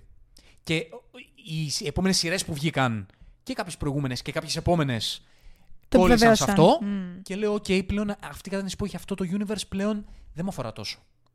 Ε, θα Συμφωνώ. πρέπει λίγο να, να αλλάξω λίγο το πώς το καταναλώνω αυτό το universe. Γιατί ε, αρχίζουν. αισθάνομαι ότι με κοροϊδεύουν. Θέλω να μείνεις πάρα πολύ σε αυτό που είπες, Ναι. γιατί εμένα ήταν ο βασικός λόγος που αυτή η ταινία δεν μου άρεσε. Την έχω βάλει και εγώ στη λίστα μου, ήταν η επόμενη που θα έλεγα. Θεωρώ ότι η συγκεκριμένη ταινία εξαπάτησε το κοινό της. Ναι. Το τρέιλερ είναι μια κοροϊδία. Ναι, ναι, ναι. Παρουσιάζει πράγματα τα οποία νερεί. ναι, ναι. Δεν είναι ότι ξέρεις, σου κλείνει το μάτι. Είναι κυριολεκτική κοροϊδία. Εξαπατά το κοινό. Για μένα είναι το χειρότερο που έχει κάνει. Γιατί ξέρεις, άλλο είναι να στείλει ένα ωραίο τρέιλερ ή να φτιάχνεις μια ταινία που είναι μέτρια, αλλά έχουν μερικές καλές σκηνές και λένε θα τις βάλουμε στο τρέιλερ για να μαζέψουμε κόσμο. Το απεχθάνω με αυτό, το έχω πει σε 50 εκπομπές μέσα εδώ πέρα, αλλά θα το πω και πάλι γιατί έχει συμβεί άπειρες φορές. Αλλά εδώ πέρα έκανε κάτι διαφορετικό. Εδώ πέρα πήγε να σου πλασάρει κάτι εντελώς διαφορετικό και στο τέλος σου είπε «Μμ, Δεν είναι αυτό που νομίζεις. Για μένα αυτό είναι το χειρότερο πράγμα που έχει κάνει το MCU και ήταν από τις μεγαλύτερες ξενέρες στο είδος που έχουμε δει. ναι. Ε, και εκτός αυτού, δηλαδή και αυτό που σου φέρε. Οκ, σου, σε κορόιδεψε. Ωραία, Α, ωραία. Τέλος, μας κορόιδεψε. Το κατάπιαμε. Και αυτό που μας έδωσε ήταν. Είχε χίλια προβλήματα. Ναι, ναι, φυσικά. Χίλια. Φυσικά, φυσικά. Και ήταν τόσο αδιάφορο. Και, το- και για να μιλήσουμε και σαν geeks, κατέστρεψε το, το, τον, ι- τον βίλαν του Σάγκα. Τον κατέστρεψε. Από την πρώτη του εμφάνιση. Που τον είναι κατέστρεψε. ό,τι χειρότερο θα μπορούσε να κάνει. Δηλαδή, πραγματικά έλεγα. Αυτός ήταν ο σημαντικό λόγος να του κάνω του Μένει. Έλεγα μετά, δεν με ενδιαφέρει τι θα γίνει με τον Γκάγκ. Ακριβώς. Δεν με ενδιαφέρει. Δηλαδή, και, και, και ξέρεις τι, το Loki που ακούω από πολλούς ότι λειτουργεί. Ναι, ναι, και εγώ το έχω Έτσι, ακούσει. έχεις το δίκιο. άκουσα. Δεν το είδα. Είναι ένας από τους λόγους που δεν το είδα. Το Quantumania. Γιατί δεν με νοιάζει το world building πλέον. Μετά το Quantumania δεν με νοιάζει τι γίνεται στο multiverse. Μου το κατέστρεψε. Δεν με νοιάζει. Και αυτό ξέρεις τι. Και επειδή συμφωνώ μαζί σου, ξέρεις πότε το συνειδητοποίησα. Στα post credits του Ant-Man. Όπου σου πάει και λίγο Loki και πάει να σου δείξει πώς ενώνεται ο Kang. Και θυμάμαι να το βλέπουμε και να λέμε. Και. Σιγά. Τι είδαμε; Τι είδαμε; Δεν μας έδειχνατε την post credit scene κατευθείαν; Ξεκάθαρα. Αφού όλο το προηγούμενο δεν είχε κανένα νόημα. Αναιρείται. Ακριβώς. Δεν είχε νόημα. Αν θες να κάνεις ένα universe το οποίο έχει συνέχεια, κάν' το. Μην μου δίνεις fillers. Γιατί εγώ μαζί σου, αν θες να κάνεις Ακριβώς. ταινίες μόνες τους και να μην συνδέονται, 100% μαζί σου. Όταν όμως μου το συνδέεις, όχι να μου δίνεις μια ολόκληρη ταινία η οποία δεν, έχει, δεν πάει πουθενά και απλά η σύνδεσή της να είναι μια post-credit scene. Ε, δεν με Που κοροϊδεύει. σιγά για την σύνδεση, έτσι. Ε, ναι. Και, ναι, που δεν νομίζω και στο λέω και αυτό το πράγμα να λειτουργεί κάπως. Δεν ξέρω, δεν, αλλά. δεν έχω ακούσει κι εγώ κάτι. Δεν ξέρω, μην λέω πράγματα που δεν ξέρω. Οκ. Αυτά. Έχεις άλλη απογοήτευση; Έχω άλλη μία, ναι. Α, για ρε, πες. Έχω το Killer. Ετροπή σου. Ναι, μωρέ, το έχω. Έλα, μωρέ. Δυστυχώς το Έλα, έχω. μωρέ. Συγγνώμη, συγγνώμη. Δεν το έχω Όχι όσο... τον David ο Fincher. Συγγνώμη, τον έχω λίγο τον David. Όχι όσο έχω τα άλλα. Δεν θέλω να παρεξηγηθώ. Ήταν μια μικρή απογοήτευση. Μίνι, μίνι απογοήτευση. Ε, ήταν όσο Στεναχωρήθηκα μίνι τώρα. ήταν το May December, ρε παιδί μου. Με, με προβλημάτισε το γεγονός ότι και πάλι περίμενα διαφορετικά πράγματα από αυτό που πήρα. Το είχα ξαναπεί αυτό κιόλας. Είχα προσδοκίες για κάτι πολύ πιο καλλιτεχνικό και βαθιστόχαστο και φιλοσοφημένο. Και παρόλο που ήταν μια πάρα πολύ ωραία δράση, ήταν απλά μια ωραία δράση. Αυτό. Δεν είχε κάποια Ήταν ιστορία που να με κράτησε ιδιαίτερα και ήταν απλά actions και το action. Δεν μάθαμε τίποτα για τον ήρωα, δεν πήραμε τίποτα για αυτόν. Θα ήθελα κάτι παραπάνω. Περίμενα κάτι πολύ πιο ψαγμένο, κάτι πολύ πιο φιλοσοφημένο, κάτι που να με κρατούσε περισσότερο και ίσως και να με προβλημάτιζε λίγο. Και ξεκίνησε λίγο έτσι. Ξεκίνησες όντως έτσι. Και το τρέιλερ ήταν έτσι. Δηλαδή, λες, προ... μιλάμε για έναν διαστραμμένο εδώ πέρα. Ναι. Σίγα διαστροφή, δεν ήταν με καμία διαστροφή. Ξέρεις τι, ίσως εμένα με βοήθησε ότι άκουσα πολλά reviews Μ, μπορεί σε όντως. Εγώ δεν είχα εκπομπές διαβάσει αυτά τίποτα, ρε. εσύ. που είδαν την ταινία στη Βενετία που παίχτηκε Ναι. και έλεγαν, μας είχαν προειδεάσει ότι, ξέρεις κάτι, είναι αυτό που κάνει ο Φίντσερ και στον ύπνο του. Μ. Και Είναι κάτι πολύ απλό για το Φίντσερ. Δεν είναι από τις καλύτερες ταινίες, είναι μια ωραία φιντσεριά. Οπότε ήμουνα, περίμενα να πάω να δω αυτό. Δυστυχώς, εμένα νομίζω αυτό Και με ήταν που με ικανοποίησε χάλασε. για Τα αυτό που ήταν. standards. Είχα πάρα πολύ ψηλά standards. OK. Το περίμενα πώς και πώς. Και ήταν, ξέρεις, απλά που είπα αυτό ήταν. Εντάξει, με στεναχώρησε λίγο, αλλά προχωράμε. Συγγνώμη, συγγνώμη. Και να πάμε στις σειρές, λοιπόν. Ναι, πάμε. Έτοιμοι να κάνουμε το άλμα στις σειρές. Όπου εδώ έχουμε μία τριάδα. Ναι. Κλείσαμε στην τριάδα κοινή Μμμ. και θα πει ο καθένας εκτός της τριάδας. Μία έκαστος σειρά. Ε, εγώ να πω τρεις. Δεν θα τι αναλύσω. Να τι αναφέρω. Με έχεις ε, γαμίσει σήμερα, έτσι. Έλα σε πόσα, παρακαλώ. πόσα πλάστα μου πεις. Έλα σε παρακαλώ. το, το κοινό ψοφάει να ακούσει σειρές. Συνοπτικά σε θέλω, γιατί το κοινό έχει κοιμηθεί ενώ μιλάμε δύο ώρες. συνοπτικά, Μόνο συνοπτικά, για τις ταινίες. Συνοπτικά. Ε, honorable mentions. Πες, Ωραιότατα. πες τη δική σου. Την honorable mention πρώτα. Ξέρεις τι, το θέμα είναι τώρα ότι δεν μου αρέσει να το πω honorable mention, γιατί είναι ίσως από τα αγαπημένα μου πράγματα που έχω δει σε σειρά. Θα, να σου Απλά πω, δεν είναι όχι, όχι. κοινό. Θα, θα το κάνουμε λίγο μπερδεμένο, αλλά θα βγάλει νόημα. θα πούμε απλά τις σειρές και απλά θα βάλουμε κατάταξη ο καθένας μετά στο τέλος. Εντάξει. Οκ, τα ακούω. τα Τέταρτη, ακούω. πέμπτη, ξέρω εγώ. Τα ακούω, τα δεύτερη, ακούω. τρίτη, πρώτη. Ε, οπότε, πες μου μία, λέω μία και το πάμε έτσι. Ωραία, έχουμε θα έτσι, αλλιώς έχουμε και τρεις σκηνές. Θα ξεκινήσω λοιπόν με αυτή. Ναι. Θα ξεκινήσω με το Αζόκα. Α, συγγνώμη, disclaimer πάλι. Μιλάμε μόνο για καινούργιες σειρές τώρα. Α, μπράβο, σωστός. όχι sequel δεύτερη σεζόν, τρίτη σεζόν. Θα κάνω μια πολύ γρήγορη αναφορά στο τέλος σε νέες σεζόν που μας άρεσαν. Αλλά μιλάμε τώρα τις αγαπημένες μας σειρές που ήταν η πρώτη του σεζόν μέσα στο 23. Αζόκα, πες. Αζόκα. Τα έχω ξαναπεί σε ένα φαντασιό καφέ που βρίσκεται κάπου εκεί έξω. Ε, θεωρώ ότι για τους ανθρώπους που αγαπούν τον κόσμο του Star Wars θα βρουν πάρα πολλά πράγματα να εκτιμήσουν σε συγκεκριμένη σειρά. Ε, ακούω μερικά σχόλια τα οποία είχαν ακουστεί και μερικούς τους προβλημάτισαν και εγώ τα είχα σε έναν βαθμό, αλλά είμαι τόσο βαθιά συνδεδεμένη με αυτή την ιστορία, με το background που βασίζεται σε όλο το Rebels, στο πώς κάνει κάτι καταπληκτικά flashbacks στη σύνδεση των ηρών μεταξύ τους, στο καλλιτεχνικό κομμάτι, στις μάχες, στην ιστορία γενικότερα, στον Φελόνι που μας έφερε αυτό το πράγμα στη ζωή και τον ευχαριστώ τόσο πολύ. Είναι από τα ωραιότερα πράγματα που έχω δει στον κόσμο του Star Wars. Το έχω τόσο πολύ βαθιά στην καρδιά μου και μακάρι πραγματικά να έχουμε μια συνέχεια σε αυτό, είτε τηλεοπτικά είτε κινηματογραφικά. Πάρα πολύ ωραία. Δεν το είδα ακόμα το Αζόκα, θα το δω. Και να όμως. σου πω κάτι, δεν έχει νόημα να το δεις αν το δεις Rebels. Αλήθεια Ναι. το λέω, δεν έχει. Δεν είναι ότι θα καταλάβεις τίποτα. Θα τα καταλάβεις από αναφορές από εδώ και από εκεί. Αλλά δεν θα εκτιμήσεις τίποτα. Αν θα δω σου το φανεί... shortcut, 10 Εντάξει, επεισόδια, οκ. αυτά που Είναι δείχνουν καλύ- τη είναι- ροή της ιστορίας Ahsoka. Είναι καλύτερο αυτό. Είναι καλύτερο. Οκ. Έστω. Δεν... η- Όλη η ουσία είναι να γνωρίζεις την ιστορία των Rebels. Εκεί βασίζεται. Είναι κυριολεκτικά η πέμπτη σεζόν των Rebels. Κυριολεκτικά. Ναι. Απλά έτυχε αυτό να είναι live action. Άρα όλη η ουσία είναι να γνωρίζεις που βασίζονται αυτά τα οποία Οπότε μπορεί να ξεκινήσω διαδραματίζονται. Rebels και όταν τελ- το τελειώσω, Για τότε μένα- να δω το Αζόκα. Και αυτό μπορείς να κάνεις. Ναι, εγώ, μάλλον αυτό, αυτό θα εγώ κάνω. πάντως αυτό έκανα, έτσι. Ναι, πες να το κάνω. Πες να το κάνω. Ε, λοιπόν, το δικό μου. Ναι. Murder at the end of the world. Μμμ. Hulu, Το είδες και πρόσφατα. ε, Πολύ πρόσφατα. προχθές το τελείωσα. κάτι τέτοιο. Ε, μ' άρεσε πάρα πολύ. Μ' άρεσε πάρα πολύ. Ε, είναι Whodunit, Μμμ.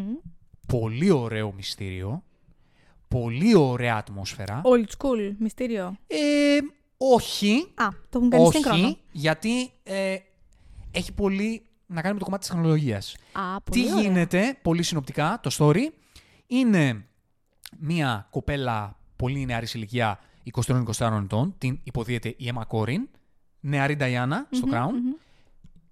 καταπληκτική, πάρα πολύ Το καλή. έχω ακούσει να η τη από κοπελίτσα. πάρα πολλούς ότι είναι αδιανόητη ταλέντου αυτή η Ναι, ναι. κοπέλα. Ε, next big thing φάση.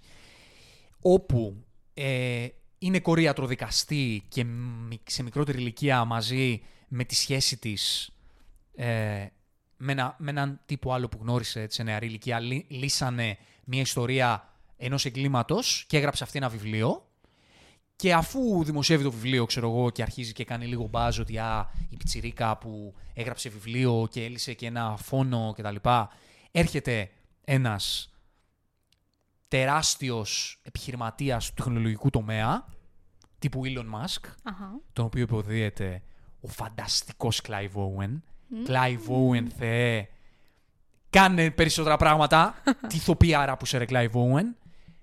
Έρχεται και την προσκαλεί σε ένα ξενοδοχείο δικό του στην Ισλανδία, όπου μαζε, έχει μαζέψει μερικά από τα μεγαλύτερα μυαλά του πλανήτη για να συζητήσουν κάποια θέματα. Α, Δεν λέω καν ποια μάλιστα. θέματα είναι αυτά, γιατί έχει πολύ ενδιαφέρον. Πάρα πολύ ενδιαφέρον ακούγεται. Και εκεί γίνεται ένα έγκλημα, όπως καταλαβαίνετε, Μμμ. και η νεαρή αυτή detective προσπαθεί να το λύσει. Έχει να κάνει πάρα πολύ με το κομμάτι της τεχνολογίας. Ε, μπαίνουν κάποιες θεματικές που δεν αναλύονται γιατί είναι whodunit, οποτε θέλουμε το μυστήριο τώρα εμείς εδώ. Αναλύονται στο τέλος σε μια πολύ ευρύτερη φιλοσοφική, Πιο αφηρημένη έννοια. πιο αφηρημένη έννοια. Μμμ. Ε, αλλά θα ήθελα πάρα πολύ να δω μια σειρά όπου αυτοί όντως θα καθόντουσαν να τα συζητάγανε όλα αυτά τα πράγματα και δεν θα συνέβαινε τίποτα κακό, γιατί Το θα με φαντάζομαι. ενδιαφέρε πάρα πολύ η συζήτηση. αλλά δεν έχουμε αυτό. Έχουμε ένα χουντάνι το οποίο όμως λειτουργεί πολύ.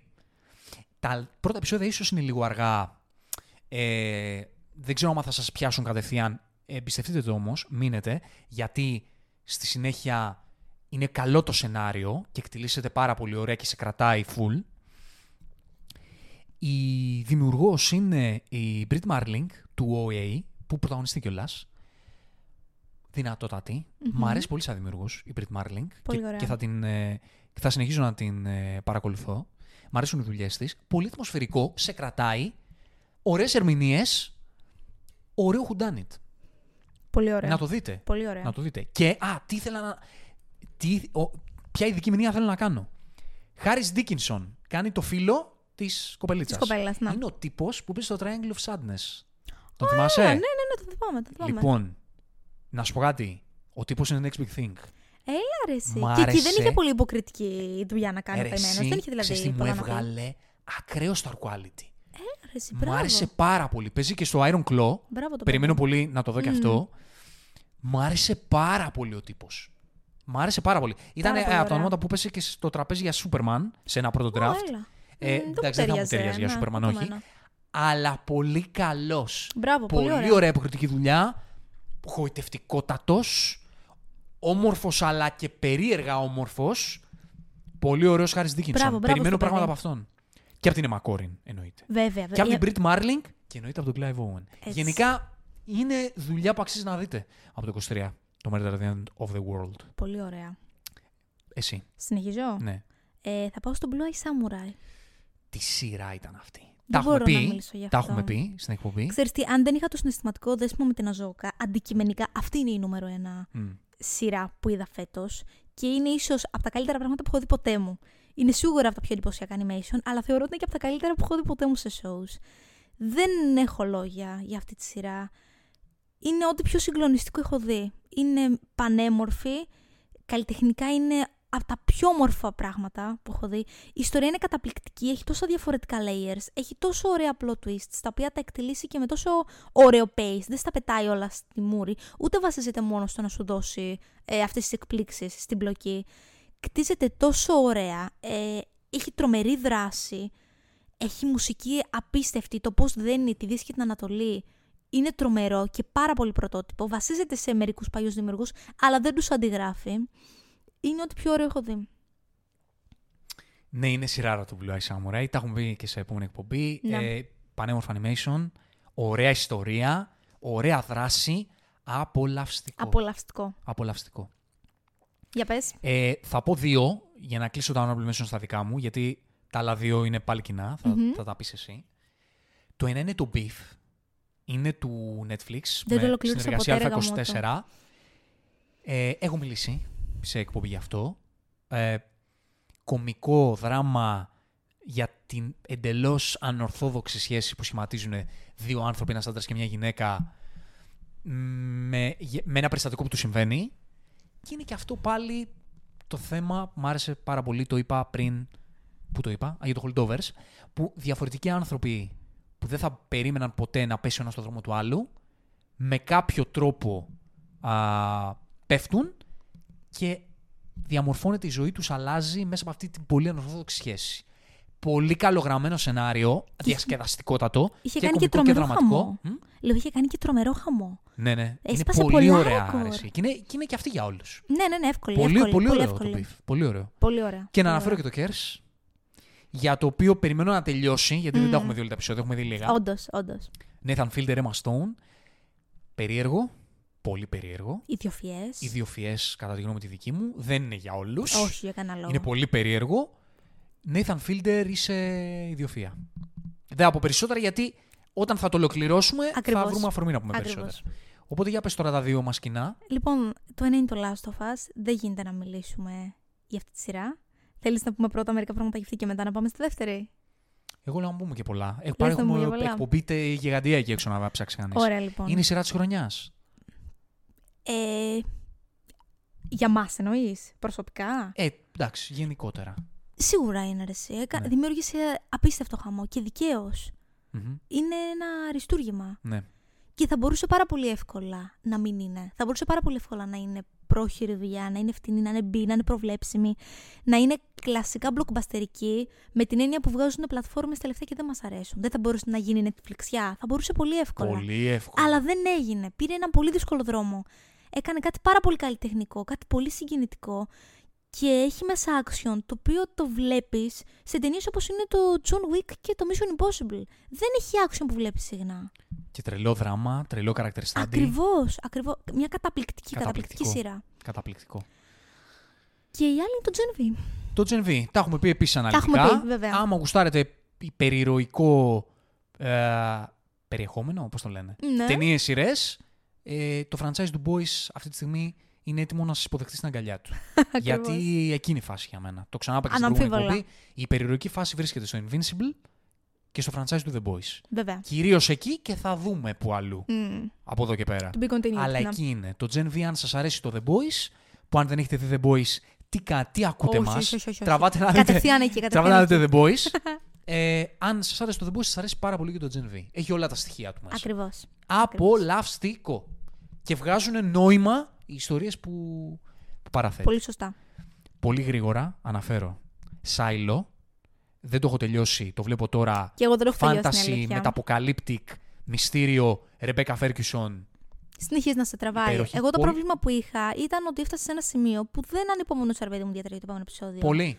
Οκ, Είμαι μάλλον στο μπορεί πρώτο να τελευταίο είμαι... επεισόδιο. Α, τώρα. έχει προχωρήσει πολύ. Εντάξει. Πολύ ωραίο. Πολύ ωραίο. Εντάξει, και είναι και τα βιβλία μυθικά, Ναι. έτσι. Βασίζεται δηλαδή σε ιστορία όπου έχει κάνει τρομερή επιτυχία. Δεν είναι Ναι. όλη την άλλη ιστορία.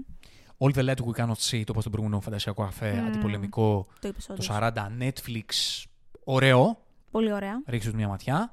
Το Continental, Honorable Mention. Δυστυχώς δεν το έχω ολοκληρώσει, Ούτε εγώ το έχω αλλά όσο ολοκληρώσει, είδα αλλά- και εμένα μου άρεσε πάρα πολύ. Ναι. Και δεν, δεν, είχε καλή, δεν είχε πολύ επιτυχία δυστυχώς. Ούτε πολύ καλές βαθμολογίες. Εμένα μου άρεσε πάρα πολύ. Μμμ. Ναι, και εμένα. Ε, και ξέρεις, είδα το Twisted Metal που είναι από το video game. Mm. Ε, Πώς φάνηκε; πολύ κωμικό.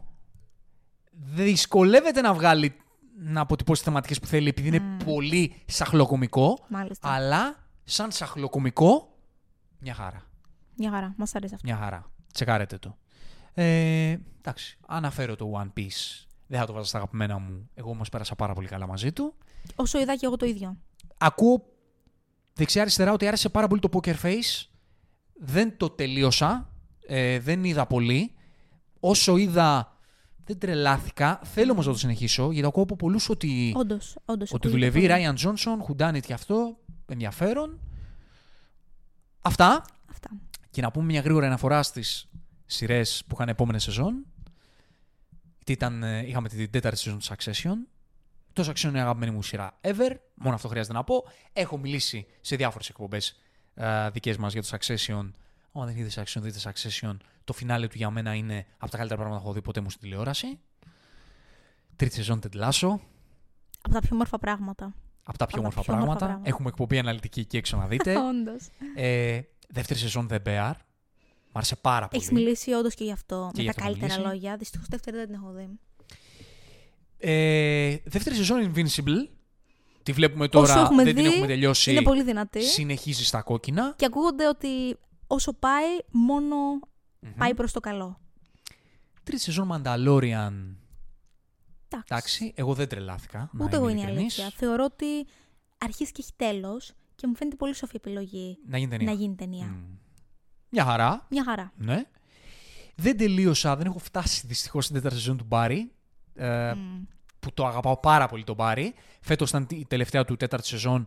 Θέλω να φτάσω να το δω κάποια στιγμή. Μ' άρεσε πάρα πολύ. Πέμπτη σεζόν, What We Do in the Shadows.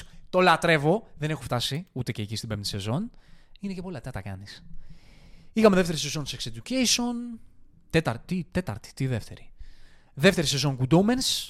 Δεν, τη, Ούτε δεν αυτή την δεν την προχωρήσαμε, έχουμε δει, δυστυχώς. δυστυχώς. Έχουμε πολλά κενά σειρές. Τι να κάνουμε, είδαμε πολλές ταινίες. Αλήθεια, αλήθεια είναι αυτό. Εγώ Είχαμε- επίσης θέλω να προσθέσω τη δεύτερη Ναι. σεζόν στο Reacher που βλέπω Α. τώρα και είναι καταπληκτική. Είναι Πρέπει 10 να δω. φορές καλύτερη από την πρώτη. Ακόμη πιο accurate όσον αφορά το βιβλίο. Καταπληκτικό, πάρα πολύ απολαυστικό. Και επίσης να πω και για την μέχρι τώρα τελευταία σεζόν του Warrior που έχει βγει. Και είναι ένα αριστούργημα και μισό. Και εύχομαι σε όλους τους του κόσμου να το πάρει όντως το Netflix και να το συνεχίσει. Ναι. Είμαι δεύτερη σεζόν. Εγώ είμαι λίγο πιο πίσω. Είστε λίγο πιο πίσω. Ε, τα έχουμε πει για Warrior. Μ' Τα αρέσει έχουμε πει, πάρα τα έχουμε πολύ. Πολύ κρίμα να κοπεί. Πολύ κρίμα. Συμφωνώ. Συμφωνώ. Ε, και σε μια μικρή αναφορά. Witcher σε τρίτη σεζόν απογοήτευση. Ναι, η αλήθεια είναι ότι και εγώ δεν το ολοκλήρωσα. Έφτασα πολύ πιο κοντά στον το ολοκλήρωσα από ότι εσύ. Εγώ δηλαδή μπήκα και στο part 2, αλλά απλά δεν έτυχε να το συνεχίσω. Δηλαδή δεν με κράτησε αρκετά ώστε να το συνεχίσω δυστυχώς. Ναι. Είχε μερικά πάρα πολύ ωραία κομμάτια, να ξέρεις, όσο προχωρούσε. Αλλά και πάλι δεν, δεν συγκρίνεται με, το, με, με, το, με αυτό που είχα στο μυαλό μου ότι θα ήταν αυτή η σειρά. Μμμ. Ε, και στα της Marvel. Το Secret Invasion για μένα τεράστια απογοήτευση. Τεράστια. Δυστυχώς δεν το Το Loki ολοκλήρωσα. δεν το είδα, είδα το πρώτο επεισόδιο. Δεν μου φάνηκε κακό. Ε, απλά σε συνειδητοποίησα κράτησε. μέσα μου ότι είμαι πλέον τόσο αδιάφορος με το multiversiακό θέμα του MCU που παραδόθηκα. Μμ. Α, από ό,τι ακούω, είδα τι έγινε. Προφανώς στο social είδα ποια ήταν η κατάληξη. Μια χαρά. Αν όντως λειτουργήσε σαν character development του Loki υπέροχα, χαίρομαι. Βέβαια. Αλλά εγώ δεν είμαι εκεί. Συγγνώμη. Ε, είμαι εκεί, θα είμαι εκεί για πράγματα του MCU που δεν έχουν να κάνουν με αυτό το θέμα. Kang, ε, multiverse κτλ. Μακάρι να το κόψουν το όλο θέμα του Kang. Τώρα είναι Επί τη πολύ καλή ευκαιρία, αφορμή. ναι. Τώρα είναι πολύ καλή αφορμή. Και πάμε σε άλλα. Το Deadpool που θα έχει multiverse θα το δω για άλλους λόγους, επειδή Ryan Reynolds και για κανέναν άλλο λόγο. Ε, και εύχομαι να υπάρξει μια άλλη πορεία στο MCU για να... που θα με ενδιαφέρει εμένα. Είδομαν. Τώρα, σε όσους σας ενδιαφέρει, μια χαρά. Μόνο καλό είναι αυτό. Σωστά. Για ρίξε για τη... Πώς, την κατάταξή σου, top 5. Την κατάταξή μου, λοιπόν, ε, θα βάλω νούμερο 1 Ζόκα. Ω! Ναι, θα το Ναι, βάλω. Νούμερο το 2 περίμενα. Blue Eye Samurai. Ναι. Νούμερο 3 Last of Us. Μμ. Ε, ποια άλλα μας έχουν μείνει, το Gen V και ποιο άλλο; Το Gen V, ποιο άλλο έχεις δει Θες να μου βάλεις και Richard και όλα; Δεν τα βάζω μωρέ αυτά, όχι. Ας πούμε μόνο original. Και μετά θα βάλω το Gen V Ωραία. από τα original της, ε, της χρονιάς. Ωραία. Για πες μας. Ε, Από καινούργιες σειρές μόνο. μόνο από καινούριε. Yes. Θα βάλω στο, στην πέμπτη θέση το Kers. Με Μμ. μεγάλο αστερίσκο ότι δεν το έχω ολοκληρώσει γιατί Γι' δεν έχει αυτό, ολοκληρωθεί. γι' αυτό. Και έχω δει λίγο, θα επανέλθω. Στην τέταρτη θέση θα βάλω το Beef. Σωστά. Μ' άρεσε πολύ. Τρίτη θέση θα βάλω Gen V. Sorry, αλλά. Τα ακούω. Δεύτερη θέση Blue Eye Samurai. Και νούμερο ένα, εγώ The Last of Us. Μμ. Δεν το συζητώ. Τα Δεν το ακούω, συζητώ. πίστεψέ με, τα ακούω. Ναι. Αυτά. Δύο ώρες και κάτι. Έλα, μωρέ, πώς πέρασε νεράκι. Λοιπόν, Τα Ε, είπαμε πολλά, δεν μπορούσα να πεις, είπαμε, έτσι. είπαμε. Χορταστική. Ήταν ό,τι, ό,τι ονειρευόμουν από αυτή την εκπομπή. ε, Κάθε χρόνο και καλύτερη. Ε, τιμή και δόξα όσοι κάθισατε μέχρι τώρα να μας ακούσετε. Σας ευχόμαστε. Ναι, ε, χαιρόμαστε πάρα πολύ. Ε, να ξέρετε, σας μεταφέρουμε την αγάπη μας ε, τηλεπαθητικά που ε, σας κρατήσαμε παρέα για δύο ώρες και βάλε. Χαιρόμαστε πάρα πολύ. Περιμένουμε τα σχόλιά σας. Βέβαια. Εσείς που έχετε μείνει μέχρι τώρα και τα ακούσατε όλα, γράψτε μας ένα μήνυμα. Πείτε μας τι άρεσε σε εσά, τη δική σας διατάταξη που διαφωνείτε με αυτά που είπαμε, γιατί θέλουμε για να διαφωνούμε. Για να συζητάμε, να περνάει η ώρα. Να έχουμε ένα ενδιαφέρον. Βεβαίως. Χρόνια πολλά, καλή χρονιά. Μακάρι να έχουμε ένα 2024 με τόσα και ακόμα περισσότερα όμορφα πράγματα. Ε, να βλέπετε ταινίες και σειρές. Να ανοίγετε το μάτι σας να εξερευνείτε και άλλες επιλογές που υπάρχουν για ταινίες και σειρές εκεί έξω. Γιατί γι' αυτό τα αγαπάμε, γιατί είναι και εμπειρίες. Είναι εμπειρίες, είναι βιώματα οι ταινίες και οι σειρές που παρακολουθούμε. Βέβαια.